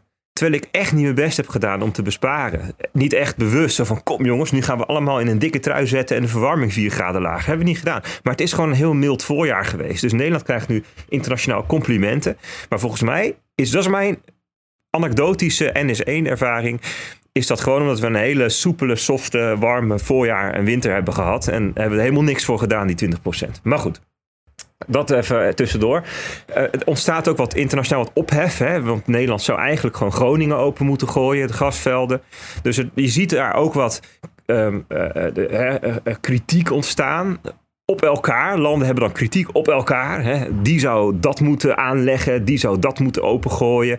Hè, dus je, daar zie je ook weer die, dat het gaat schuren en je ziet het fragmentatie. Goed, oké, Ja, dat even nog, als... eh, mag ik er één ding aan toevoegen, Bert? Of in ieder geval iets Zeker, wat voor mij, zeg maar, ehm, ehm, ja, een beetje als nieuw, nieuw kwam. Althans, ik was er helemaal niet zo van op de hoogte. Maar het, het gasveld in Groningen, kijk, dat is niet eh, een soort van klein dingetje of zo. Het is het, is het grootste eh, eh, nat- natuur, ja, hoe noem je dat? Na- natural gas field in, in Europa. Dus daar zit daadwerkelijk behoorlijk veel gas. Ja, goed, ik bedoel, ik, ik wist wel dat er een gasveld in Groningen was, maar dat het het grootste van Europa was, dat wist ik eigenlijk nooit. Was, ik was nooit echt Nee. van op de hoogte. Zeker omdat het, dat er zo makkelijk gezegd werd van, we gooien het natuurlijk dicht. Althans, zo makkelijk. Ik snap dat die mensen er heel veel last van hebben gehad en dat die aardbevingen wel gortig waren. Maar goed, eventjes maar even het- om ook om aan te geven dat er echt wel een strategisch ehm, eh, eh, ding in zit, zeg maar. Ja, even, even, even heel korte blik op Groningen dan. Kijk, het probleem van Groningen ehm, is dat de Nederlandse overheid de afgelopen 15 jaar ongelooflijk gefaald heeft in het compenseren en ondersteunen en steunen eh, van de Groningers. Ehm, je hebt daar gewoon eh, winning van een, eh, een, een bron waar iedereen in Nederland profijt van heeft en waar de Groningers specifiek last van hebben. Dat is een asymmetrie, die moet je oplossen. Ehm, en dat hebben ze gewoon niet goed gedaan. Daar hebben ze gewoon ontzettend slecht eh, eh, handen en voeten aangegeven. Terwijl ze dat wel makkelijk hadden kunnen doen. Want Nederland heeft heel veel geld eraan verdient. Nederland zou met deze hoge gasprijzen er nu ontzettend veel geld aan kunnen verdienen. En je zou die Groningers ehm, kunnen voorzien. Ik ze hebben heel San Francisco op palen gebouwd, op rubberen palen gebouwd. om te zorgen dat als er een aardbeving is, dat niet de hele boel naar de kloten gaat. Ze zouden ongetwijfeld daar dingen aan kunnen doen, alleen niet nu. Dat kun je niet in een maandje regelen. Dat had je de afgelopen 15 jaar moeten fixen. En omdat dat die regeringen. Uh, regering na regering, kabinet na kabinet hun kop in, in het, in het um, Den Haagse duinzand gestoken hebben, hebben we nu 0,0 Um, uh, uh, uh, zeg je dat, ondersteuning van de Groningers. De Groningers zeggen, joh, we, we, hebben, we, doen, we doen daar niet aan mee. Dat kan, dat kan je nu niet maken. Terwijl eigenlijk als die Groningers zouden zeggen, joh, kijk, overigens een groot deel, de meerderheid van de Groningers zegt, gooi die, gooi die gasvelden maar open. Alleen een gedeelte terecht niet, omdat ze namelijk op die plekken wonen waar het echt um, misgaat. Kijk, dus dat is, dat is één. En dan heb je dus over steun, over draagvlak. En het andere is, je kunt niet in een paar weken even een veld opengooien. Er zitten allerlei technische restricties. Er moet allerlei materiaal zijn, allerlei machinerie die al weggehaald is of onklaargemaakt is.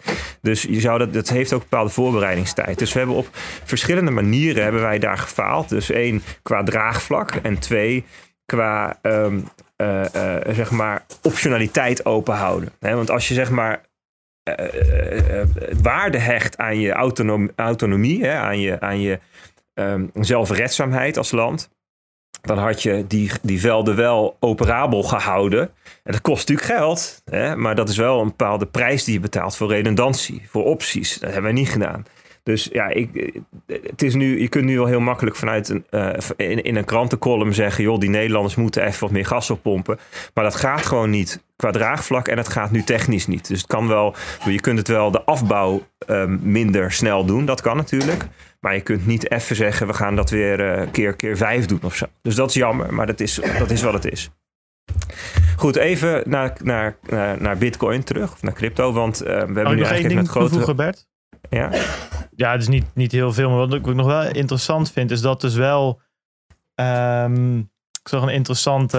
Um, ja, goed. Ik denk dat veel mensen het al, al wel weten. Maar ik zag wat interessante grafiekjes langskomen. Namelijk dat ondanks uh, popular belief, uh, het aantal doden wat komt kijken bij um, kernenergie net zo laag is als wind- en zonne-energie. ik heb hier dat, dat de deaths per terawatt hour of energy produced. Dan hebben we dus ko kolen, 25, olie, ja, pak een beetje 17, biomassa, 5, natural gas. Nou, het ligt wat onder 3 of zo. En dan heb je wind, nuclear en solar, dat is 0,04. Daar gaat eigenlijk bijna niemand, niemand dood. Bij wind is het vooral helikopters die tegen uh, windmolens aanvliegen. En bij nuclear ja, zijn het dus de, de, de twee uh, à drie grote, nou niet eens één of twee grote rampen die er eigenlijk geweest zijn. En mensen die misschien een keer uh, in zo'n fabriek ergens over een reling heen kukelen of zo.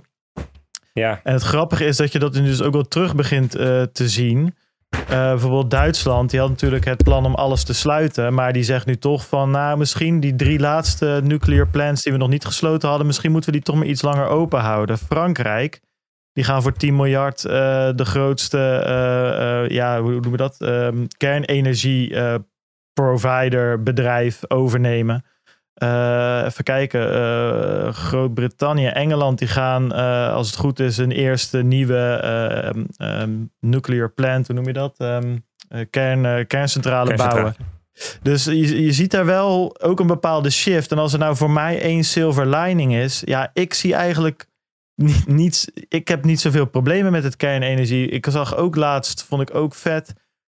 in Finland hebben ze bijvoorbeeld echt een soort van super gortige ja, dat is bijna een soort van ruimtebasis hebben ze gebouwd. Alleen dan onder de grond. Dus die hebben een volledig automatische uh, ja, tunnelstelsel gebouwd. Waar ze dus op een uh, modulaire manier kernafval uh, in kunnen stoppen. en dus voor weet ik veel hoeveel duizend jaar kunnen bewaren. Zonder dat het gaat lekken en zonder dat daar problemen van komen. Althans, dat, dat is het idee. Um, is wel grappig hoe, hoe daar toch ook wel langzaam aan, uh, en dat komt in de stroomversnelling door dit soort uh, dingen, toch ook de publieke opinie een beetje begint te shiften. En daardoor ook de manier hoe de politiek daarmee omgaat. Uh, maar goed, was een kleine aanvulling die denk ik relevant is nog voor, voor, voor, voor het verhaal. Ja, zeker relevant. En um, eh, ja, als, als ik het over kernenergie... Ik bedoel, als je bij mij het kernenergieluikje opentrekt... dan kunnen we het er ook nog heel lang over hebben. Eh, ik bedoel, ik, ik, het is een beetje mijn natuurkunde achtergrond. En eh, ik denk dat het voor veel natuurkunde geldt. Ik snap gewoon niet waarom... Ja, nee, ik snap het wel. Het is, het is een politiek verhaal... waardoor kernenergie zo weggeduwd wordt. En dat politiek heeft ermee te maken dat er um, in uh, 40 jaar geleden natuurlijk ontzettend veel um, activisten tegen kernenergie waren vanwege kernwapens. En daar zit hem het verhaal. Verder is het een ontzettend veilige en ontzettend schone en ontzettend stabiele manier van energie opwekken. En is het ontzettend dom dat we dat niet veel meer doen. Maar ja, goed, dat is, uh, dat is wat het is. En daar geldt hetzelfde voor. Je kunt niet nu besluiten, we gaan wat meer kernenergie doen... en dan is dat volgende week geregeld. Dat heeft de lead times van nou ja, vijf tot tien jaar moet je zeker wel aan denken. En dat is heel erg, dat is echt de happy path, zal ik maar zeggen. Dus dat is, uh, dat. Is dat. Um, dus de, de, de, de, de, de macro-situatie van deze week is uh, het verhaal is Europa. In, Europa is er, is er fragmentatierisico. In Amerika gebeurt er eventjes niks. Hè. Vorige week de inflatiecijfers, volgende week het rentebesluit. Ja, en je ziet, dat, en ziet op de financiële markten zie je dat dus weer spiegelt. Hè. Dus er, gebeurt niet zo ongelooflijk veel. In Europa zie je dus de spread Italië-Duitsland wat opnemen. Het als van die, oplopen als teken van die stress. En that's it. En, en ook, ook in de bitcoin. Of laat, laat ik zeggen, in de crypto-wereld gaat het. Uh, is, er, is er even wat minder druk, zal ik maar zeggen. Dus de druk is even van de ketel en dan zie je dat markten wat opveren. Dat begon afgelopen zaterdag, 16 juli, bij Ethereum. Ether brak uit boven de 1280 dollar. Dat was een beetje een soort weerstandsniveau waar een soort bodemformatie onder ontstond. Um, en schoot ook meteen daarna naar boven naar 1600 dollar. Best wel hoog. 60% boven de bodem alweer. dus dat is best wel een serieuze eh, stijging ten opzichte van waar we, nou ja, laten we zeggen, uh, half juni waren.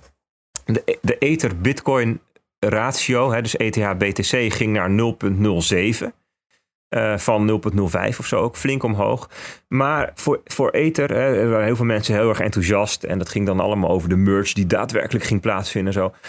Um, geen feest. Wat die ETH-BTC-ratio betreft, de dalende trend is nog steeds intact. Dus ik neig te zeggen, het is, dit is vooral echt een opluchtingsrally. Kijk ook even naar BNB, eh, Binance Coin. Dat is de, de, de, de, een heel grote altcoin die het ontzettend goed gedaan heeft in de afgelopen bear maanden. Heel sterk gebleven. Nu naar 0.012. Dat is tegen de all-time high aan in Bitcoin. Um, maar dat is ook een weerstandsniveau getest en als reactie een stevige daling. Dus ook daar, dus zeg maar mijn um, afdronk is dat er op, he, dus de twee grote alts die, die, die, die sterk opveren, sterker dan Bitcoin. Dat is opluchting, even, maar geen trendbreuk. Ik denk de bear trend intact is. Um, want dat zie je natuurlijk meteen gebeuren. Op het moment dat, dat, je, dat, er, um, dat, er, dat er even opluchting is, zie je ook het sentiment keren. Hè? Dus mensen zeggen, zo, dit was hem. De bearmarkt is achter de rug. ik zei het toch, we komen nooit meer onder, weet je wel. En ik ga weer all in ether en we het allemaal maar. Ik denk dat je heel voorzichtig moet zijn met dit soort opluchtingen. Nou, dat was 16 juli, hè, sprak ik even over van Ether, die uitbrak. 18, 19 juli was dat moment voor Bitcoin daar. die testen al een tijdje de realized price en de uh, 200 weekse moving average. Uh, en een horizontale weerstand die je daar ziet, 22.000 dollar zo'n beetje. En daar kwam het boven. En dat was ook het moment dat je ook het sentiment daar zag verschuiven naar van oké, dit was het dan. Weet je wel, we hebben het ergste gehad, het ergste is achter de rug. Zag, zagen gisteren geloof ik 24.000 dollar zo'n beetje. Iets in die richting. Nou, dat is toch een kleine 40% boven de bodem. Dat is een prima percentage voor een bearmarkt rally. Het kan zelfs nog wel hoger. Het kan best nog naar 28.000 gaan zonder dat je zegt van nou ja, um, uh, nu is het meteen een boelmarkt geworden. En dus je kan prima in een bearmarkt, in een dalende trend, uh, een periode van opluchting hebben waarin zo'n markt 60% herstelt ten opzichte van de bodem. Ja, dat is niet 60%. De stijgingen zijn altijd hogere percentages dan de dalingen. Je kunt 50% dalen en om het goed te maken moet je 100% stijgen. Dus dat klinkt altijd heel veel, maar je, je maakt er maar best wel weinig daling mee goed hè, uiteindelijk. Um, kijk, ik, ik zou zeggen, even voor de mensen die zeggen van ja, maar wanneer is het dan wel een nieuwe boelmarkt? Nou, Ik denk pas als we een hogere top boven de 48.000 dollar neerzetten. 48, hè? Niet 28, 48. Als we dat zien, een hogere top boven de 48k, dan zou je wel eens kunnen zeggen van nou, dit is, laat ik zo zeggen, dit is een, een eerste moment waarop we misschien zeggen, dit is het begin van een nieuwe boelmarkt. En daar zit dus nog voor dat we de dalende trendlijn, de daily trend, doorbreken. En daar zit toevallig ook het 200-daagse moving average, dus 35.000 dollar. Dat is een soort van hoop dat je zegt van nou, nu gaat het de goede kant op. En daarvoor zit dan de horizontale weerstand op 29.000, waar we doorheen zakten. Met, uh, uh, was dat? ja, dat was Luna. Um, nou, dat is, dat is een soort van, uh, um, even in, in, een, in een bijbels verhaal gegoten. Uh, de duif die met een takje in zijn bek bij Noach terugkwam. Zo van, oh, misschien komt het ooit nog goed, weet je wel. Maar dat zijn allemaal dingen die zitten nog ver boven waar we nu zitten. En dus een alle, allereerste aankondiging is 29.000 dollar, dan de 35 en dan de 48. En dat is pas het moment dat we met elkaar kunnen zeggen, nou, ik denk dat we de bearmarkt achter ons gelaten hebben. En dan is het nog niet meteen nieuwe all-time highs, maar dan zit je weer op de goede weg. Dus ja, mensen kunnen heel enthousiast worden van wat we vandaag zien. Maar dit, is, dit speelt zich allemaal gewoon af in de bearmarkt. dus net zoals dat je niet meteen moet gillen dat alles in elkaar dondert als je iets corrigeert in een boelmarkt, moet je ook niet meteen zeggen dat het allemaal voorbij is als het iets corrigeert in een bearmarkt. Een correctie naar boven toe, een bearmarkt rally. Sterker nog, ik denk dat, we nog, dat nog, nog, uh, nog niet alle ellende eruit is wat je vaak ziet in een bearmarkt is dat alle hype van de boelmarkt moet eerst worden omgezet in een teleurstelling. Dus El Salvador, een, een, een van de hype-elementen uit de boelmarkt, is toch niet zo'n grandioos succes als iedereen riep. Het is toch niet het eerste land van velen. Skepsis over El Salvador groeit. Die Volcano-obligaties, die Volcano-bonds, niemand wil ze. Weet je, als ze komen er ook niet. Stock to flow, het floor model, we komen nooit meer onder blijkt inderdaad larikoek te zijn. PayPal en Shopify en iedere webshop gaat Bitcoin ondersteunen. Nou, toch niet, eigenlijk toch niet. Die rijen met institutionele partijen, die, al die partijen die voor de deur staan te trappelen om allemaal Bitcoin op de balans te zetten, blijken er helemaal niet te zijn. De Diamond Hands van Elon Musk, weet je nog? Die Twitter, Twitter plaatje. Diamond Hands van Elon Musk blijken paper hands te zijn. Want als die eventjes een, uh, um, hoe zeg je het, kwartaalcijfers moet, moet, moet fixen, dan verkoopt hij de boel gewoon. NFT's die gaan toch niet alle creators en kunstenaars van een werkend businessmodel voorzien. En ze moeten toch nog gewoon op een zolderkamertje mooie schilderijen maken. En DeFi blijkt toch niet alle gemarginaliseerde wereldburgers toegang te geven tot financiële diensten, maar vooral hedge funds te helpen om hefboomspelletjes te spelen. En Taproot, heeft iemand al iets gezien van Taproot? Nee, eigenlijk doet het toch helemaal niks. En dat Lightning-netwerk van Strike dan, in de hele wereld ging die het uitrollen. Europe is next, kwartaal 2 2021. Nou, we zijn nu in kwartaal 2022, we hebben nog niks gezien in Europa. Ik vind dat voor het effect moet hier nog wel even een droevig muziekje onder. Uh, ik, ga er bijna zelf, ik ga er bijna zelf van huilen. Dus, ja, uh, dit is, nee, maar weet je, dit is zwaar, maar weet je wat, maar, maar, maar dit is, dit is ik, ik, ik, ik, ik, versterk hier gewoon alleen even het sentiment wat er is. Hè. Kijk, dit, dit is de categorie dat we als collectief overschatten wat er in een jaar kan gebeuren en onderschatten wat er in een tien jaar gaat gebeuren. Want natuurlijk gaat Taproot ongelooflijk veel uh, aan, aan nieuwe uh, functionaliteit bieden en nieuwe dingen mogelijk maken. En Um, mogelijk, ja, ik, het is best wel te onderbouwen dat het ook die, dat gat, de chasm tussen de early adopters en de, en de majority kan gaan overbruggen. Maar niet dit jaar, niet in een paar maanden. Dat is niet hoe dit soort dingen werken. Eh, ik bedoel, ik, weet niet of jullie nog weten hoe het was toen de eerste Prius er kwam met, met, uh, met, het, met het elektrisch rijden. Weet je, en dan in de winter dan kon je na 60 kilometer kon je weer gaan laden. Intussen heb je Tesla's Kijk uit, 5, met het kilometer rijden. Het is, goed, het is goed dat je in het midden zit, Bert. Want uh, laat nou deze rabbit hole dicht, zou ik zeggen. Ja, ja, ja. Nee, maar het, het, het, probleem is van technologie. Het heeft tien jaar nodig om bepaalde volwassenheid te bereiken. En dan nee, pas... je hebt, je hebt wel gelijk. Ga verder. En dat geldt voor... Ik bedoel, en Strike is daadwerkelijk wel heel erg uh, nuttige dingen aan het doen. Alleen niet met de, met de, de bullish overhypte uh, luchtbelsentiment wat er in 2021 op het podium door Jack Mellers werd uitgeschreeuwd. En dat is een beetje het probleem je, van, je, van... Je hebt helemaal gelijk. Ik wilde alleen maar even aanstippen dat dit, dit, dit bericht, zeg maar, de, de, deze notie dat we nog diep in de bearmarkt zitten, was gewoon een stuk beter te slikken met die regeldruppeltjes op de achtergrond.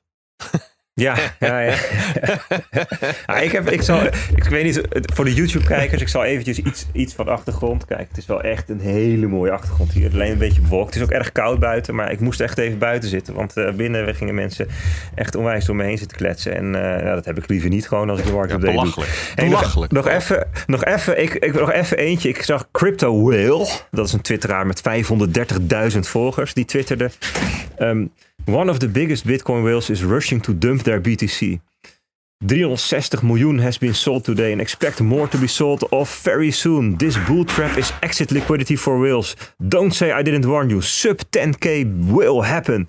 Die zegt van jongens, het gaat echt nog naar onder de 10.000 dollar. Overigens bleek waar hij het over had. Dit was gewoon fut, hè, want het bleek gewoon het, um, het, het, het uh, herorganiseren van een exchange wallet.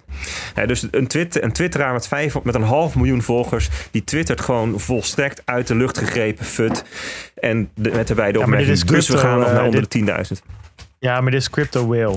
Ik bedoel, dit, dit, dit, is zeg maar als er één futs, die hij van fudden zijn werk gemaakt. Letterlijk. Dus dat is ja, nog eventjes ja, ja. Uh, ja, ja, goed zeker, om, om zeker. even, even, toe, even toe te voegen wie dit dan precies uh, is. Maar klopt. Nee, zeker. Dus, dus kijk, en een andere, andere twitteraar zegt, joh, we hebben onder de, onder de 20.000 komen we nooit meer. Hè? Dus je ziet, dit zijn, om maar eventjes um, uh, terug te grijpen aan een aantal afleveringen geleden, hebben we een soort, soort van checklijstje gemaakt hè, van hoe herken je bearmarkten. Ja, dit dus ook weer. De een zegt Ja. het een, de ander zegt het ander, ligt heel ver uit elkaar, heel veel fut. Heel veel geruchten, waarbij het heel moeilijk is om te identificeren wat is nou echt en wat is nou niet echt. Um, en um, uh, ja, dus, dus net zoals dat ik over die 17k toen zei van joh, uh, de wereld vergaat niet, wil ik nu ook uh, zeg maar enigszins terughoudend zijn in de vlag uithangen bij die 24k. Weet je, we ja. gaan gewoon de komende maanden toch nog wel door die periode van, wat, van, van, van zwakte en onrust en onzekerheid heen. Nou ja, goed, we gaan straks de ECB horen. We gaan volgende week de, de, de Fed horen. En um, ja, weet je, ik zou zeggen, keep stacking. Ja, Nee, uh, sluit ik me bij aan. Uh, ik zag namelijk dat een van mijn DCA'tjes van uh, inmiddels een maand terug, die staat precies wat Bert zegt, staat gewoon 35% in de plus. Dat is toch weer lekker. En dat toont aan dat een, DC, een gezonde DCA, DCA a month, keep the doctor away, zeggen ze wel eens in Amerika.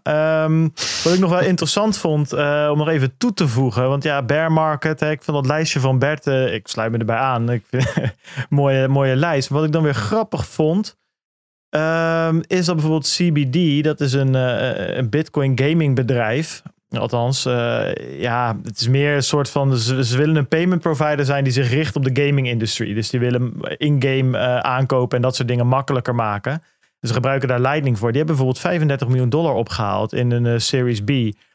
Dat zijn wel serieuze, uh, serieuze bedragen. En er zitten ook wel wat serieuze investeerders uh, achter. En Fedi, daar hebben we het een tijdje terug over gehad. Fedi Mint hebben we het toen over gehad met die Xiaomi en Cash uh, dingen, dat soort dingen. Um, even heel kort nog, dat zorgt ervoor dat Bitcoin custody decentraler zou moeten werken. Dus second party custody krijg je dan tussen first party, dus hè, own keys, own coins. En third party, uh, dus custodial, krijg je dan second party custody. Nou, daar waren we toen best wel enthousiast over, maar moesten nog wel gaan zien hoe het gaat werken. Die hebben dus een seed gedaan, die hebben 4 miljoen opgehaald. Dat zijn best wel, ook voor een seed is dat best wel gewoon een aardig, uh, aardig bedrag. Dus vond ik dat nog wel weer, nou, even twee stukjes signaal opeens ervan, waarvan ik dacht van, hé, hey, blijkbaar is er toch nog wel uh, venture capital uh, op te halen op dit moment. Ondanks dat uh, ook De patiënt die, ademt nog. Ja, de patiënt ademt nog, ja. En dit vond ik interessant, omdat bijvoorbeeld dat CBD, die zeggen ook, net als, als we wel vaker horen in, in, in de Bitcoin-industrie, die zeggen van ja, we zien ons als payment provider en onze klanten gaan helemaal niet merken dat er Bitcoin gebruikt wordt. Dus die zien ook Lightning echt als een payment rail en niet zozeer dat, dat mensen Bitcoin moeten gaan hodlen of whatever. Anyway, wilde ik even gezegd hebben, want vond ik grappig, maar laten we daar voor de rest niet uh, uren in gaan steken. Want er gebeurde deze week nog iets anders, wat daadwerkelijk wel echt. Um, nou, dat vond ik nieuwswaardiger dan het Tesla-verhaal, om maar zo te zeggen. En ik heb het natuurlijk over onze bloedeigen Nederlandse bank. Uh, want die, nou ja, er kwam naar buiten dat ze Binance um, een, uh, een halfjaartje geleden een flinke tik op de vingers hebben gegeven. Namelijk een boete van 3.325.000 euro. Ja, is Ja. dat een flinke tik? Nou ja, goed. Kijk, weet je wat het is? Ehm, eh, stel jouw kind geeft jou echt een flinke klap op jouw been. Dan kan dat kind alsnog een, voor zichzelf een hele harde klap hebben gegeven. En jij kan het niet echt voelen, weet je. Dus beide dingen kunnen op hetzelfde moment waar zijn. In de zin- Luister, luister naar Peet. De DNB, of DNB kon maximaal een boete van 4 miljoen geven. Ja, als je dan uiteindelijk uitkomt op 3,3 eh, miljoen. Dan zit je op eh, pak een beet eh, 75%, 80% van wat je maximaal kon doen. Ja, kijk, Ja, dat, bij, wel- dat het Binance wel een, een war chest heeft van eh, weet ik hoeveel tig miljard. Ja, goed, dat, dat is een ander verhaal. Maar dat wil niet zeggen dat het geen flinke tik is. Ja, ja ik, zie, ik kijk er toch anders tegenaan. Ja, dit, ik merk dit, het, dit bevestigt wel de, de levensvatbaarheid van de strategie. Gewoon eerst, eerst handelen eh, en dan, en dan eh, eh, nadenken. Nou ja, die, die, die is niet helemaal lekker in dit geval. Maar wel eerst handelen en dan maar kijken wat, wat eh, de toezichthouder en de wetgever ervan vinden. Ja, maar dat ontken Weet ik je, niet. Als je maar, als je maar genoeg geld hebt. Vanuit, vanuit de ontvanger bezien is dit gewoon eh, een, een heel mooi bedrag. Eigenlijk om actief te, mogen, te zijn geweest zeg maar, op de Nederlandse markt. En, en in al die andere markten. Ik bedoel, Binance die heeft gewoon, die is gewoon de, heeft gewoon de cowboy uitgehangen. Een beetje Uberesk eigenlijk.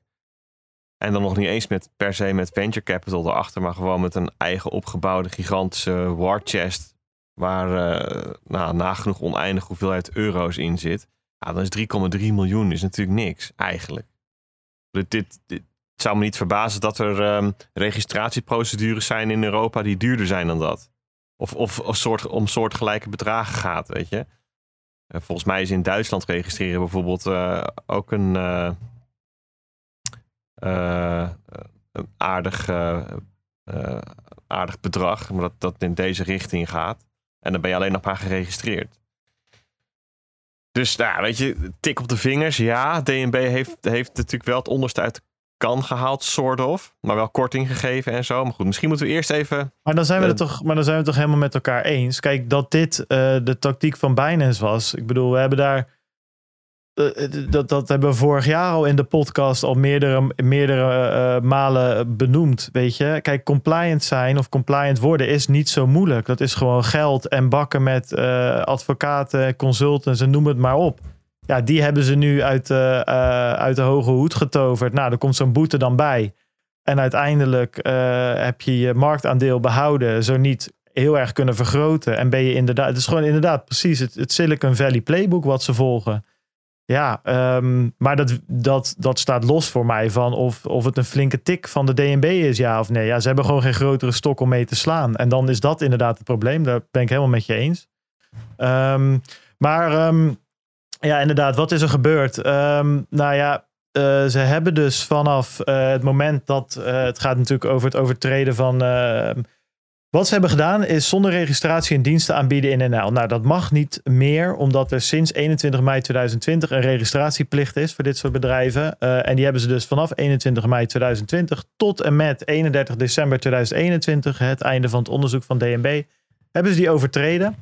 En daardoor krijgen ze die boete. Eh, DNB heeft daar gekeken naar van oké, de ernst van de overtreding, dat zien zij als erg hoog. Want het is eh, natuurlijk eh, die wet, die hele registratie, die dient ervoor om witwassen en terrorismefinanciering af te dekken. Nou, dat kan op deze manier niet gewaarborgd worden. Dus dat is natuurlijk een groot onderdeel daarvan. Daarnaast zegt DNB ook, dat vond ik wel interessant, dat ze een concurrentievoordeel hebben gehad. Dat ze dus geen kosten hebben gemaakt, terwijl de rest van de markt hè, eh, dat wel had. Alle Nederlandse cryptobedrijven bijvoorbeeld. Plus het gaat over een overtreding over een langere periode. En die drie dingen bij elkaar zegt DNB. Dus van nou goed, eh, uiteindelijk kwamen ze op 3,5 miljoen uit. En ze krijgen uiteindelijk 5% korting. Omdat ze wel bezig zijn met een registratie nu. En omdat ze meegewerkt hebben. Dat is een beetje kort gezegd waar het op neerkomt. De tijdlijn is wel interessant. Even te benoemen omdat je op die manier eh, eh, in, in retrospect een beetje terug kan kijken van... Ja, dat is natuurlijk altijd in retrospect. Maar dat je terug kan kijken, hoe, hoe zat het nou? En welke dingen konden we zien? En, en, en wat speelde er nou daadwerkelijk achter de schermen? Nou, ehm, op 21 mei 2021, dat is dus een dag nadat de... Dat is op de dag dat de wet eh, eh, van kracht werd. Heeft DNB dus een brief gestuurd naar Binance dat ze in overtreding zijn en dat ze hun dienstverband eh, in, in Nederland direct moeten beëindigen. Nou, toen hebben ze een maand later, in juni, nog een uh, herinnering gestuurd. Ze hadden dus nog geen reactie gekregen. Toen uiteindelijk reageerde Binance op 7 juli 2021 uh, op die brief van, uh, van DNB. is de eerste keer dat ze reageerden. Ik denk eerlijk gezegd trouwens ook, maar goed, de speculatie van mijn kant, dat er dan ook op 21 mei 2021 brieven uit zijn gegaan naar alle andere partijen die niet geregistreerd waren, maar die wel hun diensten aanbieden. Uh, wink, wink, Coinbase, om maar eens wat te noemen. Um, nou, Binance laat op 22 juli 2021 weten dat ze bezig zijn met het voorbereiden van een registratieaanvraag. Die is nog niet ingediend. Uh, op 27 juli 2021 laat DNB Binance weten dat ze een openbare waarschuwing uh, uit gaan vaardigen. Dus uh, dat hebben we later ook gezien. op 10 augustus 2021 een openbare waarschuwing van, van DNB aan Binance. Toen op 12 augustus 2021, dit is een interessante, stelt Binance DNB op de hoogte van een transferplan. En dat is een soort van dan onderdeel van die registratie, lijkt het. En dat transferplan houdt dus in dat eigenlijk wat Binance wil doen is alle Nederlandse klanten die ze hebben overdragen aan een, aan een partner, zoals ze dat dan noemen. Dus een bedrijf dat wel geregistreerd is, dat wel die registratie heeft in Nederland. En het is dus niet helemaal duidelijk of dat dan Binance Nederland zou moeten zijn, dus een nog op te zetten entiteit. Of dus een, uh, ik zeg maar wat, een Bitfavo, een BTC Direct, uh, noem, maar op. Uh, dat, dat ze daar hun klanten aan over zouden dragen. Ehm, maar daar gaat het wel over met dat transferplan. Um, uiteindelijk hebben ze daar op 2 september 2021 een aangepaste versie van aangediend. Toen 22 september 2021 de eerste registratieaanvraag gedaan. Wat dan wel weer vreemd is dat op andere plekken in het document zegt DNB weer dat dat op 22 augustus uh, was.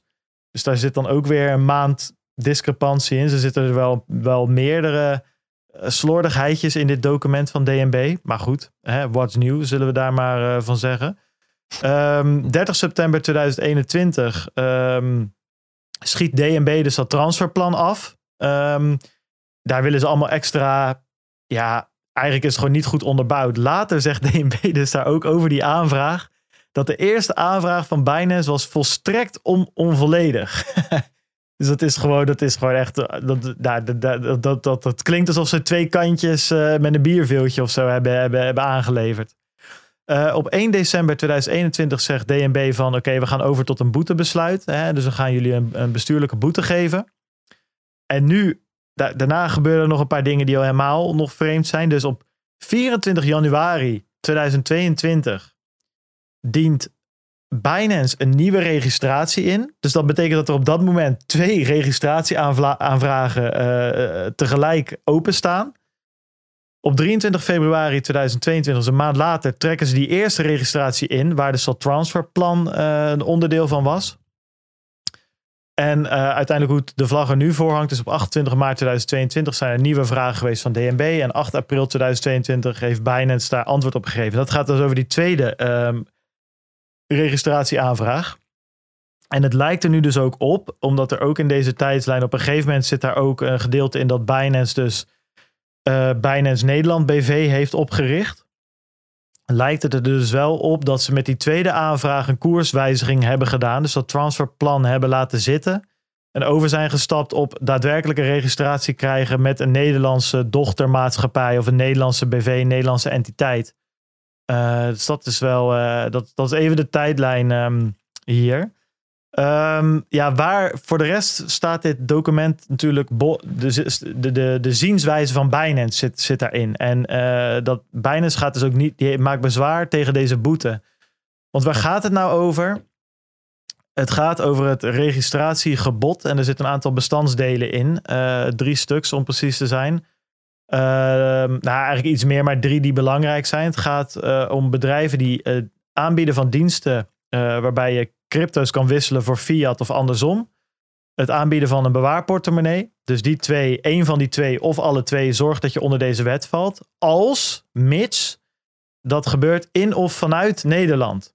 Nou, en goed, en daar gaat het hele dispuut nu over. Binance is het daar niet mee eens en DNB wel.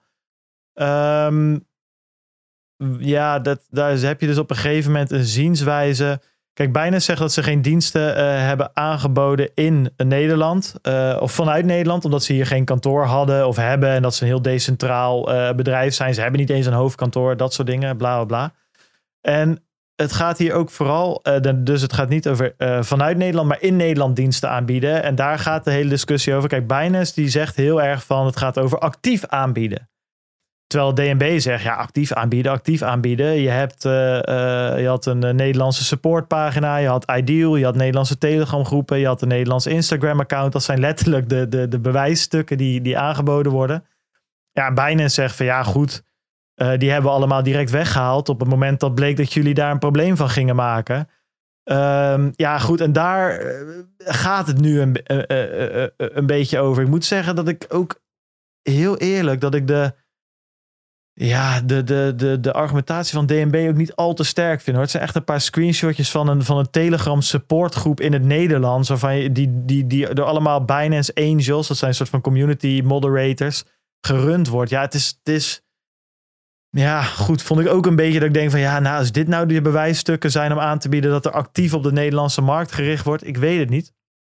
Wat wel weer interessant is, is dus dat Binance in communicatie met de Nederlandse bank eh, eigenlijk een beetje toegegeven heeft dat ze zich richten op de Nederlandse markt. En daar zegt Binance dus nu weer van ja, maar wacht even. Als we hadden geweten dat jullie dat zouden gebruiken om ons later een boete te geven, dan hadden we dat nooit gezegd. Nou goed, daar draait de discussie dus nu een beetje over. Dat is wel interessant eh, om te lezen. Ook zegt Binance bijvoorbeeld, gelijkheidsbeginsel. Ja, dit zeggen ze niet letterlijk eh, de, de, de namen, maar een beetje van waarom wij wel en Coinbase niet. Of Kraken of andere partijen die ook overduidelijk eh, in Nederland eh, hun, diensten aanbieden. En eigenlijk dat op dezelfde manier doen als, zoals wij dat hebben gedaan. Nou goed, dus daar, daar hangt het nu nog een beetje om uiteindelijk in grote lijnen kan je er wel uit opmaken. Die registratie gaat er ook gewoon hier komen. Uh, uh, volgens mij liggen ze nu al redelijk op één lijn. Uh, is er een nieuwe registratieaanvraag gedaan. En volgens mij is het, begint het steeds duidelijker vorm te krijgen. eh, dat, dat, dat dat de goede kant op gaat. Daar komt ook die korting vandaan op die boete. Dus ook even in, in, in, in overweging nemende dat er in Frankrijk, Italië en Spanje inmiddels die registratie wel goedgekeurd is. Hè? En dat dat uiteindelijk om dezelfde basiswetgeving gaat, basis Europese richtlijn. Ja, denk ik dat dit uiteindelijk ook gewoon rond gaat komen. Ik ben vooral heel benieuwd hoe uiteindelijk er omgegaan gaat worden met andere uh, overtreders van deze wet. Want ja, daar, daar, daar zeggen ze wel heel kort wat over. Daar zeggen ze eigenlijk, daar mogen we niks over zeggen, over individuele andere casussen. Het lijkt me niet heel gek dat er op de achtergrond natuurlijk meerdere van dit soort uh, procedures lopen. Uh, ik, maar toch heb ik wel het idee dat DNB hier wel een voorbeeld wil stellen met Binance. Als, als zijnde de grootste overtreder, als zijnde de grootste cowboy van het stel. Die, die, die, die indruk krijg ik wel heel sterk. ook met die openbare waarschuwing, het boetebesluit, dat soort dingen. Uh, dus ik, ik, ben, ik ben heel erg benieuwd hoe dit verder gaat lopen. Het is grappig om even een inkijkje te krijgen in hoe dit gaat. Zeker in die, ja, wat ik zeg, die bewijsvoering. Als je dan in de appendix kijkt. Ja, het is echt screenshotjes met, met de snipping tool gemaakt, weet je wel. Ik, ja, en, en, en dan ook, wat ik zei, een aantal van die data die dan gedurende het document niet consistent zijn. Dat ik ook wel zoiets heb van, ja, goed, Binance zijn een stel cowboys. En die moeten ook gewoon zich eens een keer aan de wet ga, gaan houden. 100% mee eens. Alleen, ja, hoe dit er dan in elkaar zit. Ja, ik weet, ik weet ook niet hoe dat dan helemaal... Uh, hoe, hoe ja, dat er dan een screenshotje van, te, van Telegram Web. ja, ja, precies. Telegram is... Binance Dutch Flemish. ja, ja, ja, het is... Ja, goed. Anyways, dat is, dat is hoe het staat. Uh, interessant nieuws wel, moet ik zeggen. Um, maar uh, ja, ja, ik, ik ben het wel met je eens achteraf dat dit uh, vanuit DNB natuurlijk gewoon het zwaarste middel is dat ze hebben kunnen inzetten. En dan zie je ook terug hè, hoe lang dat dan duurt van ja. uh, zo'n zo procedure om, uh, om tot een boete over te gaan. Dat ze eerst informele maatregelen nemen, dan formele. En dan is de eerste is natuurlijk die publieke waarschuwing. Nou, uiteindelijk komt er zo'n boete. Als al die toezichthouders soortgelijke procedures hebben, intern, ja, dan kan het zomaar zijn dat er nog een paar boetes aankomen. Maar, maar ja, blijft natuurlijk gewoon zo dat Binance daar waarschijnlijk weinig moeite mee heeft om die dan even te betalen, af te tikken en door, weet je. Ja. En vervolgens overal registraties binnen te hengelen. En uh, ja, voor een paar jaar hoorde niemand meer over. Ja, nee, ja, dat, ja, dat is de, zeker met, die, um, uh, met, met, met dat nieuws rondom Uber, wat natuurlijk ook de afgelopen weken naar buiten is gekomen. Um, ja, dit, dit, dit, dit lijkt daar gewoon heel erg op, moet ik zeggen. Dat er bij Uber nog wel een paar randjes aan zaten. Waarvan ik absoluut niet wil impliceren dat dat hier ook uh, van toepassing is. Vooral natuurlijk dat, dat gedoe met die uh, politici die ze uh, aan hun vinger probeerden, om, om hun vinger probeerden te, te, te winden. En um, de, dat grayball wat, wat Uber heeft. Hè, dus die software waarmee ze dus daadwerkelijk, die gemaakt was om regulatie te omzeilen. Ik bedoel, dat wil ik allemaal hier niet impliceren. Maar wel het. het ja, weet je, we vragen achteraf wel om vergiffenis in plaats van vooraf om toestemming. Uh, dat, dat is wel iets wat ze één op één gekopieerd hebben natuurlijk. En uh, dat zag je met de producten Precies. die ze aanbieden. En ook met waar ze die producten aanbieden, namelijk gewoon overal. Uh, en, en ja, goed, als ik dan CZ weer met lachen met Macron op een foto zie staan, ja, dan kan ik hem ook moeilijk ongelijk geven. Ik bedoel, ze zijn gewoon veruit de grootste geworden ter wereld op die manier. En ja, goed, ik, ik, ik ben heel benieuwd als ze straks uiteindelijk die registratie gaan krijgen, waarvoor mij geen uh, onduidelijkheid of twijfel bestaat dat ze die vroeg of laat gaan krijgen. Ja, hoe dat, wat voor impact dat gaat hebben op de markt als ze die uh, war chest. Ik bedoel, we hebben het hier over een bedrijf wat, een omzet heeft van 20 miljard. Hè? Uh, ik weet niet precies wat de winstcijfers zijn, maar dan heb je het ook echt over 1, 2 miljard, iets in die richting. Ja, als die kist open gaat en, en dat stroomt naar marketingbudget ja, goed jongens, dan, dan, dan uh, berg je maar. Want daar waren de tv-reclames die we in Nederland hebben gezien nog niks bij waarschijnlijk. Hè, om nog maar te zwijgen over alle andere dingen die ze daarmee uh, ja. kunnen doen. Ze kunnen de Ideal poorten weer openzetten. Uh, ze, ze, Binance heeft, heeft sinds kort natuurlijk weer die 0% trading fees op, op Bitcoin.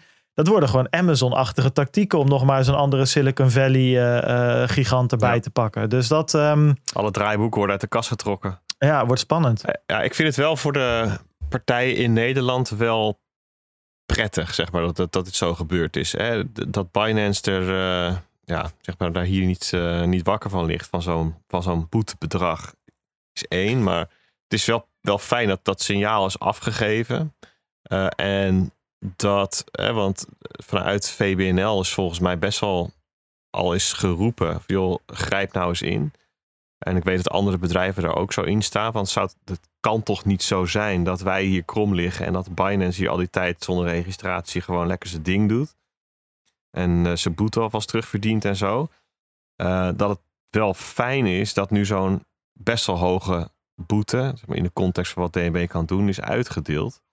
Staat natuurlijk wel tegenover dat, dat dan nu toch altijd zo'n bittere bijsmaak blijft hangen. Van, ja, hoeveel zou nou die rekening van die Nederlandse bedrijven lager zijn uitgevallen over 2020, 2021 als Binance gewoon naar Rato zou hebben bijgedragen daaraan? Ja, maar die, die Rato is altijd gemaximaliseerd geweest. Hè? Dus in 2020 en misschien 2021 ook was in ieder geval. Nee, 2020 was een vast bedrag. 2021 was die gemaximaliseerd op 4,5 ton. Dus voor Binance natuurlijk sowieso laag.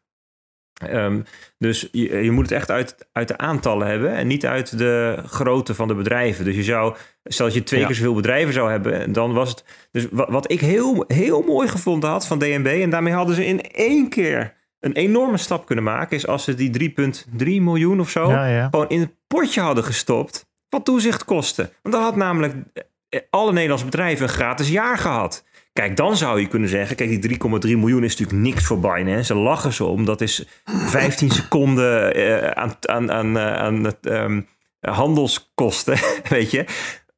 Maar het is wel een groot bedrag ten opzichte van de, van de toezichtskosten. Ik denk dat dat ongeveer is wat het in een jaar kost. Dat, dat was nou een. Kijk, dan had je kunnen zeggen van nou, pak één jaar Binance, pak het volgende jaar uh, FTX of ja. OKX of weet ik veel wat. En op die manier heb je gewoon een aantal jaar gratis toezicht. Ja, maar kijk, de olifant in de kamer is natuurlijk dat uh, die Nederlandse partijen gewoon een gedeelte marktaandeel kwijt zijn geraakt aan een illegaal opererend bedrijf. Hè, uh, dit mm -hmm. speelt vanaf 21 mei 2020. dat is natuurlijk voor de boelmarkt nog. Ehm, nou goed, en tuurlijk, hè, Binance heeft wel bepaalde dingen weggehaald. Want als ze Ideal hadden blijven aanbieden en een, en een europaar en dat soort dingen, dan hadden ze nog een veel groter marktaandeel kunnen halen hoor. Dus het is, het is niet helemaal uh, ja, maar 100%. Dat vraag ik me echt af. Hè. Stel dat nou dat Binance, even aan het scenario, stel dat Binance helemaal zich aan de regels had uh, gehouden en meteen in november 2020 een registratie in Nederland had gehad. Had, het dat, had dat Binance veel kleiner gemaakt hier? En andersom even... Nee, dat had Binance niet kleiner gemaakt hier.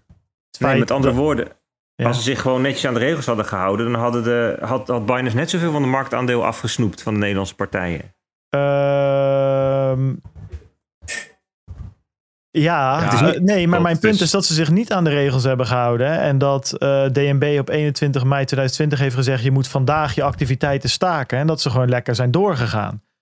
Dat, dat, dat, dat, dat is mijn punt. Dus ze hadden zich niet geregistreerd. Dan kom je op een punt aan waar je niet meer mag opereren. En toen zijn ze gewoon doorgegaan. En dat is samengevallen met de grootste bull market ever nog eens. Dus ja, goed, leuk dat ze dan nu 3 maar miljoen... goed, de kans is groter dat als Binance zich aan de letters van de wet had gehouden... dat ze die registratie hadden gehad. Ja. dan, was dit, dan was dit überhaupt anders gelopen allemaal. Ondertussen vliegt er hier een helikopter ja, ik, precies boven. Ik, ik, vraag me dus, ik, vraag me dus wel af of ehm, het... Ehm, het zich niet aan de wet houden van Binance ervoor heeft gezorgd dat de Nederlandse partijen marktaandeel zijn kwijtgeraakt. Ik denk dat als Binance zich wel aan de wet had gehouden, dat ze net zo goed marktaandeel zouden afsnoepen in de afgelopen jaren. Kijk, Coinbase. Ja, maar je doet nu alsof er twee, uh, twee opties zijn. Ik zeg er is een derde. Dat ze op een punt kwamen dat ze dus geen registratie hebben en dat ze dus gewoon moesten stoppen. Dat is zeg maar, dus je hebt inderdaad een punt. Oké, ze hadden netjes registratie met registratie door. Je hebt de situatie zoals nu en je had de situatie gehad waar ze dus per 21 mei 2020, net als in Amerika bijvoorbeeld, geen diensten meer aan mochten bieden aan Nederlanders ja, dan, dan komt er wel een gedeelte marktaandeel vrij. En dat is het scenario waar ik het over heb. Maar ik ben het met je eens dat uh, er ook een heel scenario was ge, uh, geweest dat ze dan misschien eerder die registratie hadden gehad of die registratie meteen hadden gehaald. En dan inderdaad ben ik helemaal met je eens. Dan hadden ze waarschijnlijk nog een groter marktaandeel gehad als nu. Dus er is. Nee, maar kijk, in, in, het, in het playbook van Coinbase, FTX, Kraken, Binance staat Scenario A, we gaan gewoon lekker door zonder registratie. We zien het wel. Scenario B, we halen een registratie. Optie C, we stoppen ermee. Dat is, die is er niet voor nee. Dat, gaat, dat, dat, dat, dat, dat, eh, dat, staat niet in. Dan moeten ze echt. Uh, ik bedoel, zelfs Coinbase, hè, dat is dan natuurlijk een hele nette, maar die biedt ook nog steeds gewoon ideal aan. Nee, uh, klopt. Maar nee, met mijn scenario wat ik schets, kijk, Binance in Amerika, die heeft daadwerkelijk, uh, die zijn wel gestopt met Amerikanen accepteren. En die hebben daarna natuurlijk als een gek, hebben ze bij, je staat op mute uh, Bert, ik weet niet. Uh, maar om even dat stukje af te maken, die hebben Binance US toen opengegooid. Um, om weer daar door te gaan. Dat had ook een scenario uh, hier kunnen, kunnen zijn. Ja, anyways, het, ik, ben, ik denk dat we het uh, helemaal met elkaar eens zijn. Even verder. nog het, uh, kort terugkomend op uh, Bert's idee van het, het, boetegeld in het, in het toezichtskostenpotje stoppen. Um, Patrick van der Meijden, VBNL, die zei dat dit, dat inderdaad advies is geweest om dat te doen vanuit VBNL aan DNB.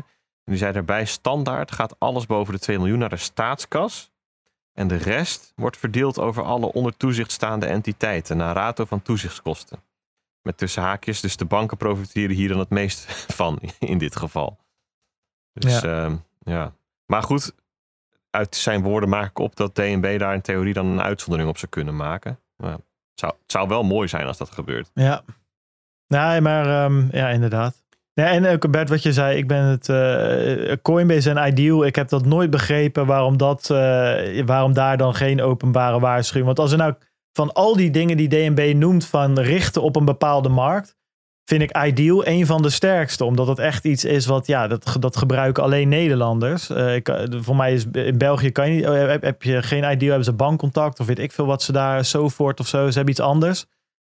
Dus eh, ja, goed, ze kan allemaal screenshots maken van Telegram groepen. Dat vind ik persoonlijk niet zo boeiend. Maar Ideal wel. En zij zijn de enige die dat uh, daadwerkelijk uh, nog steeds aanbieden, trouwens.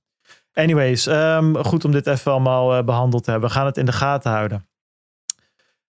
merk ik dat omdat we wat dingetjes gehusteld hebben, dat ik, ja, ik ben zo afhankelijk van mijn script, dat ik helemaal vergeten ben om te zeggen dat we natuurlijk nog even met iemand gaan bellen deze week. dat maakt niet uit. We gaan, het, we gaan het nog steeds doen hoor, jongens. We gaan nog steeds bellen. Namelijk, ik heb het boek hier even klaar liggen. Ik weet niet, je kan het een beetje zien. Het glimt heel mooi. Het heeft de Bitcoin. Ja, eh, Genesis blok. white paper? Ja, uh, nee, Genesis blok is oh, dit. Genesis blok. Ja, oh, ja. ja. Uh, het is de crypto encyclopedie van niemand minder dan Krijn Soeterman. En uh, ik heb met Krijn uh, gebeld. Dit is ook een intro die totaal niet klopt. Dus ik vorige week Peter de maat nemen van nee, dat doen we niet zo. En ga ik nu al de naam verklappen. Dus jullie horen het al jongens. Deze week bellen we eventjes met... Krijn Soeterman en ik ben freelance wetenschaps- en techjournalist en schrijver van het boek, onder andere van het boek Crypto Encyclopedie van Ensi, de uitgever. En uh, ja, verder doe ik heel veel andere verschillende dingetjes, dus ja, kom maar door, zou ik zeggen. Ja, nou welkom. Ja, welkom Krijn. Leuk dat je er bent. Jij had over het boek. Ja, ik heb hem hier liggen. Ik zal hem even laten, laten zien. Ik heb hem ontvangen. Hij glimt, glimt mooi in, in, in, in het licht. Ja, natuurlijk ik heb er inmiddels een vlek op zitten. Dus, uh... Ja, ik, ik, ik, niet gelukkig. Ik, ik ben er heel zuinig op. Het is een mooie hardcover namelijk. Daar hou ik van. Ik hou van... Uh, als ik dan nog een keer een fysiek boek koop... want de meeste mensen weten dat ik vooral op mijn e-reader dingen lees... ja, dan vind ik het fijn als het, als het iets is wat dan ook echt fijn fysiek is, zeg maar. En hardcovers ja. zijn dat. Zeker als er nog wat moeite aan de cover besteed is. Ja, Genesis blok staat er natuurlijk op. Ja, heel vet. Ja, de crypto-encyclopedie. Um, nou, de naam zegt het natuurlijk al, uh, uh, al een beetje voor, voor de jonge luisteraars, die ja, overigens niet echt hebben, die niet weten wat de encyclopedie is. Dat is eigenlijk Wikipedia, maar dan in boekvorm, zeg maar. Dat stond dan uh, in de kast. Vaak meerdere boeken, met alle onderwerpen die je maar, die je maar kon bedenken. Hey, en Krijn, waarvoor dacht je van ja, die, die, Nederlandse cryptomarkt, de, Nederland heeft behoefte aan een, aan een crypto-encyclopedie? Ja, je merkt gewoon als je met mensen praat, en dat ken je zelf natuurlijk ook wel. Je denkt dat iedereen inmiddels wel een keer van Bitcoin gehoord heeft. Nou is dat misschien inmiddels wel echt het geval, maar de meeste mensen hebben geen idee. Echt geen idee. En uh, het is gewoon lastig als je, als, je een, als je een boek leest of een artikel leest in een krant of zo. En het, en het gaat gewoon over allemaal termen waar je eigenlijk niks van weet. Um, en dan kun je zeggen, ja, je moet je inlezen en al dat soort dingen. Uh, je moet down the rabbit hole en wat voor termen nog meer. Maar dat gaan de meeste mensen toch niet doen.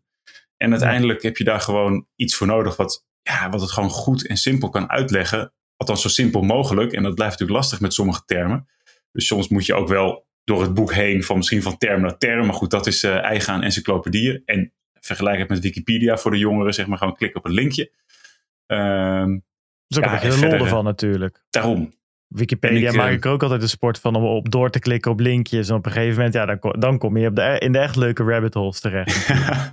ja, vroeger kon je ook op Alt-X geloof ik, dat je automatisch naar een uh, random page ging of zo. Dat zal vast nog kunnen. En een beetje I'm feeling lucky van, uh, van, van Google lijkt dat een beetje ja. op. Maar um, uh, je hebt al een beetje over de onderwerpen. Hè? Want ja, kijk, uh, op Wikipedia kan je oneindig doorklikken. Dat is natuurlijk ook een website. Uh, die zijn niet gebonden aan de ongemakken van de fysieke wereld. Ja, jouw boek wel. Want het is een ja, ja het, het, is een mooi, als je het vergelijkt met, met die dikke pillen, die, die encyclopedieën van vroeger, is dit gewoon een mooi boekje. Hoe kies je nou wat, wat er wel in komt en wat er niet in komt? Want er zijn zoveel onderwerpen dat je in principe met gemak zes van die dikke encyclopedieën ermee zou kunnen vullen. Ja, dat is natuurlijk. Uh, je, je, hebt een paar restricties. In eerste instantie het aantal lemma's, dat zijn er 200 ongeveer. Um, en uh, het aantal woorden per lemma, het maximum, is ongeveer een pagina. Er zijn er ja. een paar die er wat overheen cheaten. Um, en dat is dus al een hele grote restrictie. Hè? Dus kijk, op internet kun je eeuwig door blijven schrijven. En dat uh, komt vaak tekst ook helemaal niet ten goede, want dan worden ze vooral lang van. Uh, het lijkt wel alsof je op de middelbare school uh, een tekst moet schrijven van, 100, van 50.000 woorden of zo. Nou, zo'n heel boek trouwens. Maar goed, dat je ja. gewoon lekker, lekker doorlult met allemaal wollige tekst. Dat kan dus niet. Dus je moet heel beknopt blijven. ja, en verder met de uitgever hebben we gewoon eigenlijk de hele lemma-lijst bepaald. Want zo heten dus gewoon eigenlijk die korte stukjes in zo'n in zo'n encyclopedie. En uiteindelijk hebben we daar een aantal dingen ook nog weer van uh, de deur uitgegooid en weer dingen aan toegevoegd. En uh, als schrijvend kom je ook bij dingen die je denkt, ja, dit moet er ook echt bij. Ja. Als je me nu vraagt, wat heb je er dan later nog bijgezet?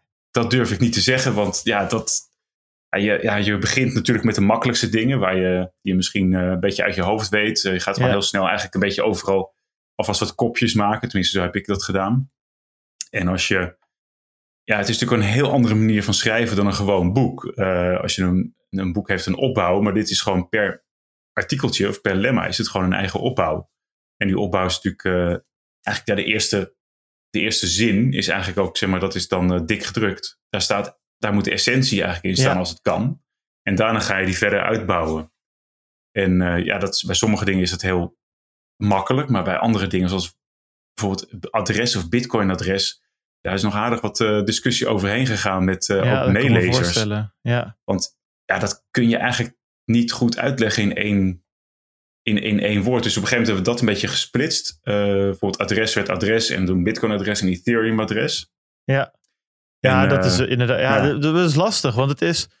Um, als, als je kijkt inderdaad naar Bitcoiners, of in ieder geval techneuten vaak, die hebben natuurlijk, uh, als je iets, iets, iets, iets voorlegt, soms die vinden het heel moeilijk, zeg maar, waar, waar journalisten dat makkelijker vinden, uh, vaak om in, gewoon in, in, in, het, in het ooghoudende van het grotere goed, zeg maar, om iets goed uit te kunnen leggen, dat de meeste, die hebben liever dat de 100% van de mensen het voor 80% snapt, dan uh, 1% van de mensen het voor 100% snapt, zeg maar. Dat is bij techneuten, die kiezen juist voor het laatste, want dat is correct, zeg maar. En ja, ja maar je wil natuurlijk ook weer niet te ver daarvan af, want het moet nog wel, ja, het moet wel 80% kloppen, laat ik of 90% of 95%. En met adressen is dat lastig, want die bestaan gewoon überhaupt niet. In de, de Bitcoin-adres is eigenlijk niet echt dat, dat, dat is al een beetje fout, zeg maar. Dus, dat, ja, ja ga, ga, ga, dat maar eens uitleggen. Precies, ga dat maar eens uitleggen.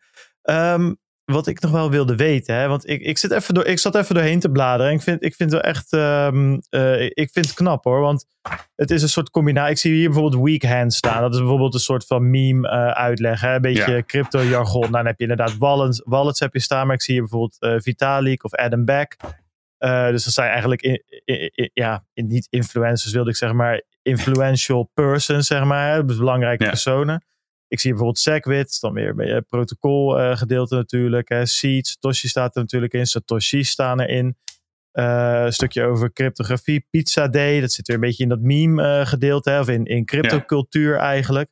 Ja, ik vind het een leuke um, microbetalingen. Dat is dan weer, ja, weer gewoon uitleg over een van de functies van Bitcoin. Dus ik vind het grappig dat ja, ik, ik, vind, ik, ik, denk dat jullie daar een goede keuze in, in hebben gemaakt om het op die manier uh, in te steken. Dat is toch een beetje van alles wat. Uh, in plaats van vol op de technologie te gaan of vol op, op alle memes te gaan. Of je gaat nergens echt, echt, vliegt nergens echt uit de bocht, zeg maar. Maar het, het, het, alles wat erin hoort te staan, staat er wel in. En ik vond ook, ik vind het ook wel, ja, denk ik, ik vind het een toffe keuze om daar de crypto-encyclopedie uh, van te maken. Het zal wel bij een aantal mensen een beetje in een allergiezone schieten. Maar als je het dan doorbladert, ja, weet je, het is niet alsof daarin staat uh, hoe uh, Shiba Inu werkt of whatever. Het is, um, het, ja, het, het, maakt het gewoon iets breder, want het hoort wel bij dat crypto-ecosysteem. En om Bitcoin te begrijpen, zou je toch ook wel iets van Ethereum af moeten weten, denk ik. Dus, Vond ik ook wel lastig hoor, want uh, natuurlijk, ik, kijk, ik zeg zelf vaak van ja, Bitcoin is hetgene wat ik vertrouw, maar ik vind eerlijk gezegd Ethereum vaak gezelliger en leuker, zeg maar. Ja, ja. En niet omdat ik nou dat beter of slechter vind, maar meer omdat daar gewoon meer gebeurt. is wat spannender vaak. Maar ja, er gaat ook meer mis. Um, en, ja, ik, en ik denk ook binnen dat hele crypto-ecosysteem, um, de basis is in mijn ogen gewoon Bitcoin. Ja. Uh, en alles wat met andere dingen te maken heeft, zoals smart contracts, hebben we ook gewoon bewust gekozen. Dat doen we met Ethereum. En andere platforms, ja, kun je gaan uitleggen, maar heeft eigenlijk geen zin. Want de basis komt eigenlijk heel, veel overeen. Ja. Hey, en um, als je nou één onderwerp moet kiezen hè, in, de, in dit boek, één zo'n lemma waar je, waar je het zelf over had, uh, ja, wat is dan de allerbelangrijkste? Als je alle bladzijden, als je de één bladzijde uit moest scheuren en die aan iemand moest geven van lees deze, welke, wel, welke zou het zijn? Dat vind ik eigenlijk best een moeilijke vraag. Uh, ja, dat, uh, ik heb er zelf ook over nagedacht hoor, net eventjes toen die bij me in, in, in me opkwam. Uh, ja, had ik, had ik nou uiteindelijk een ik heb toch uiteindelijk ook een lemma over geld gemaakt, volgens mij. Uh, de basis van het geldsysteem is misschien ja. wel belangrijker nog dan, dan hoe, hoe dan uh, Bitcoin uh, werkt en zo. Ja, maar als je dan meer, denkt... ik zie weer tussen staan, inderdaad. Ja, ja, ja geld, de basis van. ja, ja. Maar goed, ja. dat is, een, dat is zo'n complex groot onderwerp. En anders denk ik toch gewoon, bit, gewoon hoe Bitcoin ontstaan is, het Bitcoin-lemma zelf. Ja. Dat, dat schrijft toch wel een beetje, ja, beetje hoog over, zeg maar. Ja, ik zat zelf te kijken naar um, Proof of Work. Maar ja, dat is heel lastig hoor. Want je, je mist, je, ja, wat je zelf al zegt, het is allemaal het is een soort web en, en je mist dingen. Maar daarom is het altijd leuk om dit soort vragen te stellen. Weet je, dan moet je, je moet je kiezen. Maar ik vind geld wel een hele mooie. Dat, uh, dat uh, had ik zelf niet aan gedacht. Ik vind het een mooi antwoord. Hey, nou, het eh, grappige is natuurlijk dat we heel vaak hoor je economen die gaan dus hebben een mening over hoe dat dan moet werken. En dan denk ik, ja, dat werkt misschien in bepaalde systemen zo, maar Ja, maar niet overal. Nee. er is een heleboel over te zeggen. Ja, nou zeker. Dus eh, ik zou voor mensen zeggen, ga dat, ga dat boek gewoon kopen. Eh, het, staat mooi, het staat echt mooi in de kast. Ehm, ik zou, ik zou met, met, met voorkant naar voren, dan glimt hij mooi in het licht als je er, eh, als je er langs loopt. Hey, Krijn, waar, waar kunnen we het op de kop tikken? Is er nog een ple- plek waar we dat het beste kunnen doen? Wat is handig? Ja, je zou hem kunt hem met, met eh, gewoon keurig met Bitcoin of Lightning Bitcoin kopen via de uitgever zelf. Ehm, dus dat is NC, volgens mij ja, nc.nl. En volgens mij als je naar de shop gaat, dan als je dan op meer info klikt, dan kom je op de pagina waar gewoon meer waar je ook met Bitcoin kunt betalen. Ja. Ehm, en verder kun je ja, technisch volgens mij bij elke boekhandel in Nederland dat kopen. Zeker online. Dus als Ja. je je lokale boekhandel wil steunen en die heeft er niet, dan kun je alsnog gewoon online vaak via hun dat bestellen. Ja, en als je nou gewoon eh, van gemak houdt, eh, dat mag ook. Dan ga je gewoon naar bol.com, want dan zie ik hem ook Ja. staan. Ehm, ja, ik, eh, je- en, en laat ook even een reviewtje achter, hè, mensen. Ik bedoel, wij vragen er ook altijd om, maar dat helpt gewoon eh, enorm. Dus laat het ook even op bol.com eh achter, en- waar je het ook koopt. En, en ook zeg maar, als je nou echt iets mist, ehm, of als je dingen tegenkomt die misschien niet kloppen. Ik bedoel, ehm, onze alle bekende kaaskoekje en wat voor namen die ook heeft, ehm, heeft het eh, allemaal heel minutieus gecheckt. Dus eh, heel veel dank daarvoor aan hem, zeg maar. Maar ja, er zijn, je, je blijft altijd iets, hè. Kijk, ik kom er misschien als eerste misschien een... Ja, ja, nou ja, dus we laten grammaticaal het, eh, we laten het je weten. ja dankjewel. Eh, dat kan ook via Telegram. Laat in de groep weten. Dan taggen we ook Krijn of stuur hem direct een berichtje. Dat, eh, dat gaat helemaal goed komen. Krijn, thanks.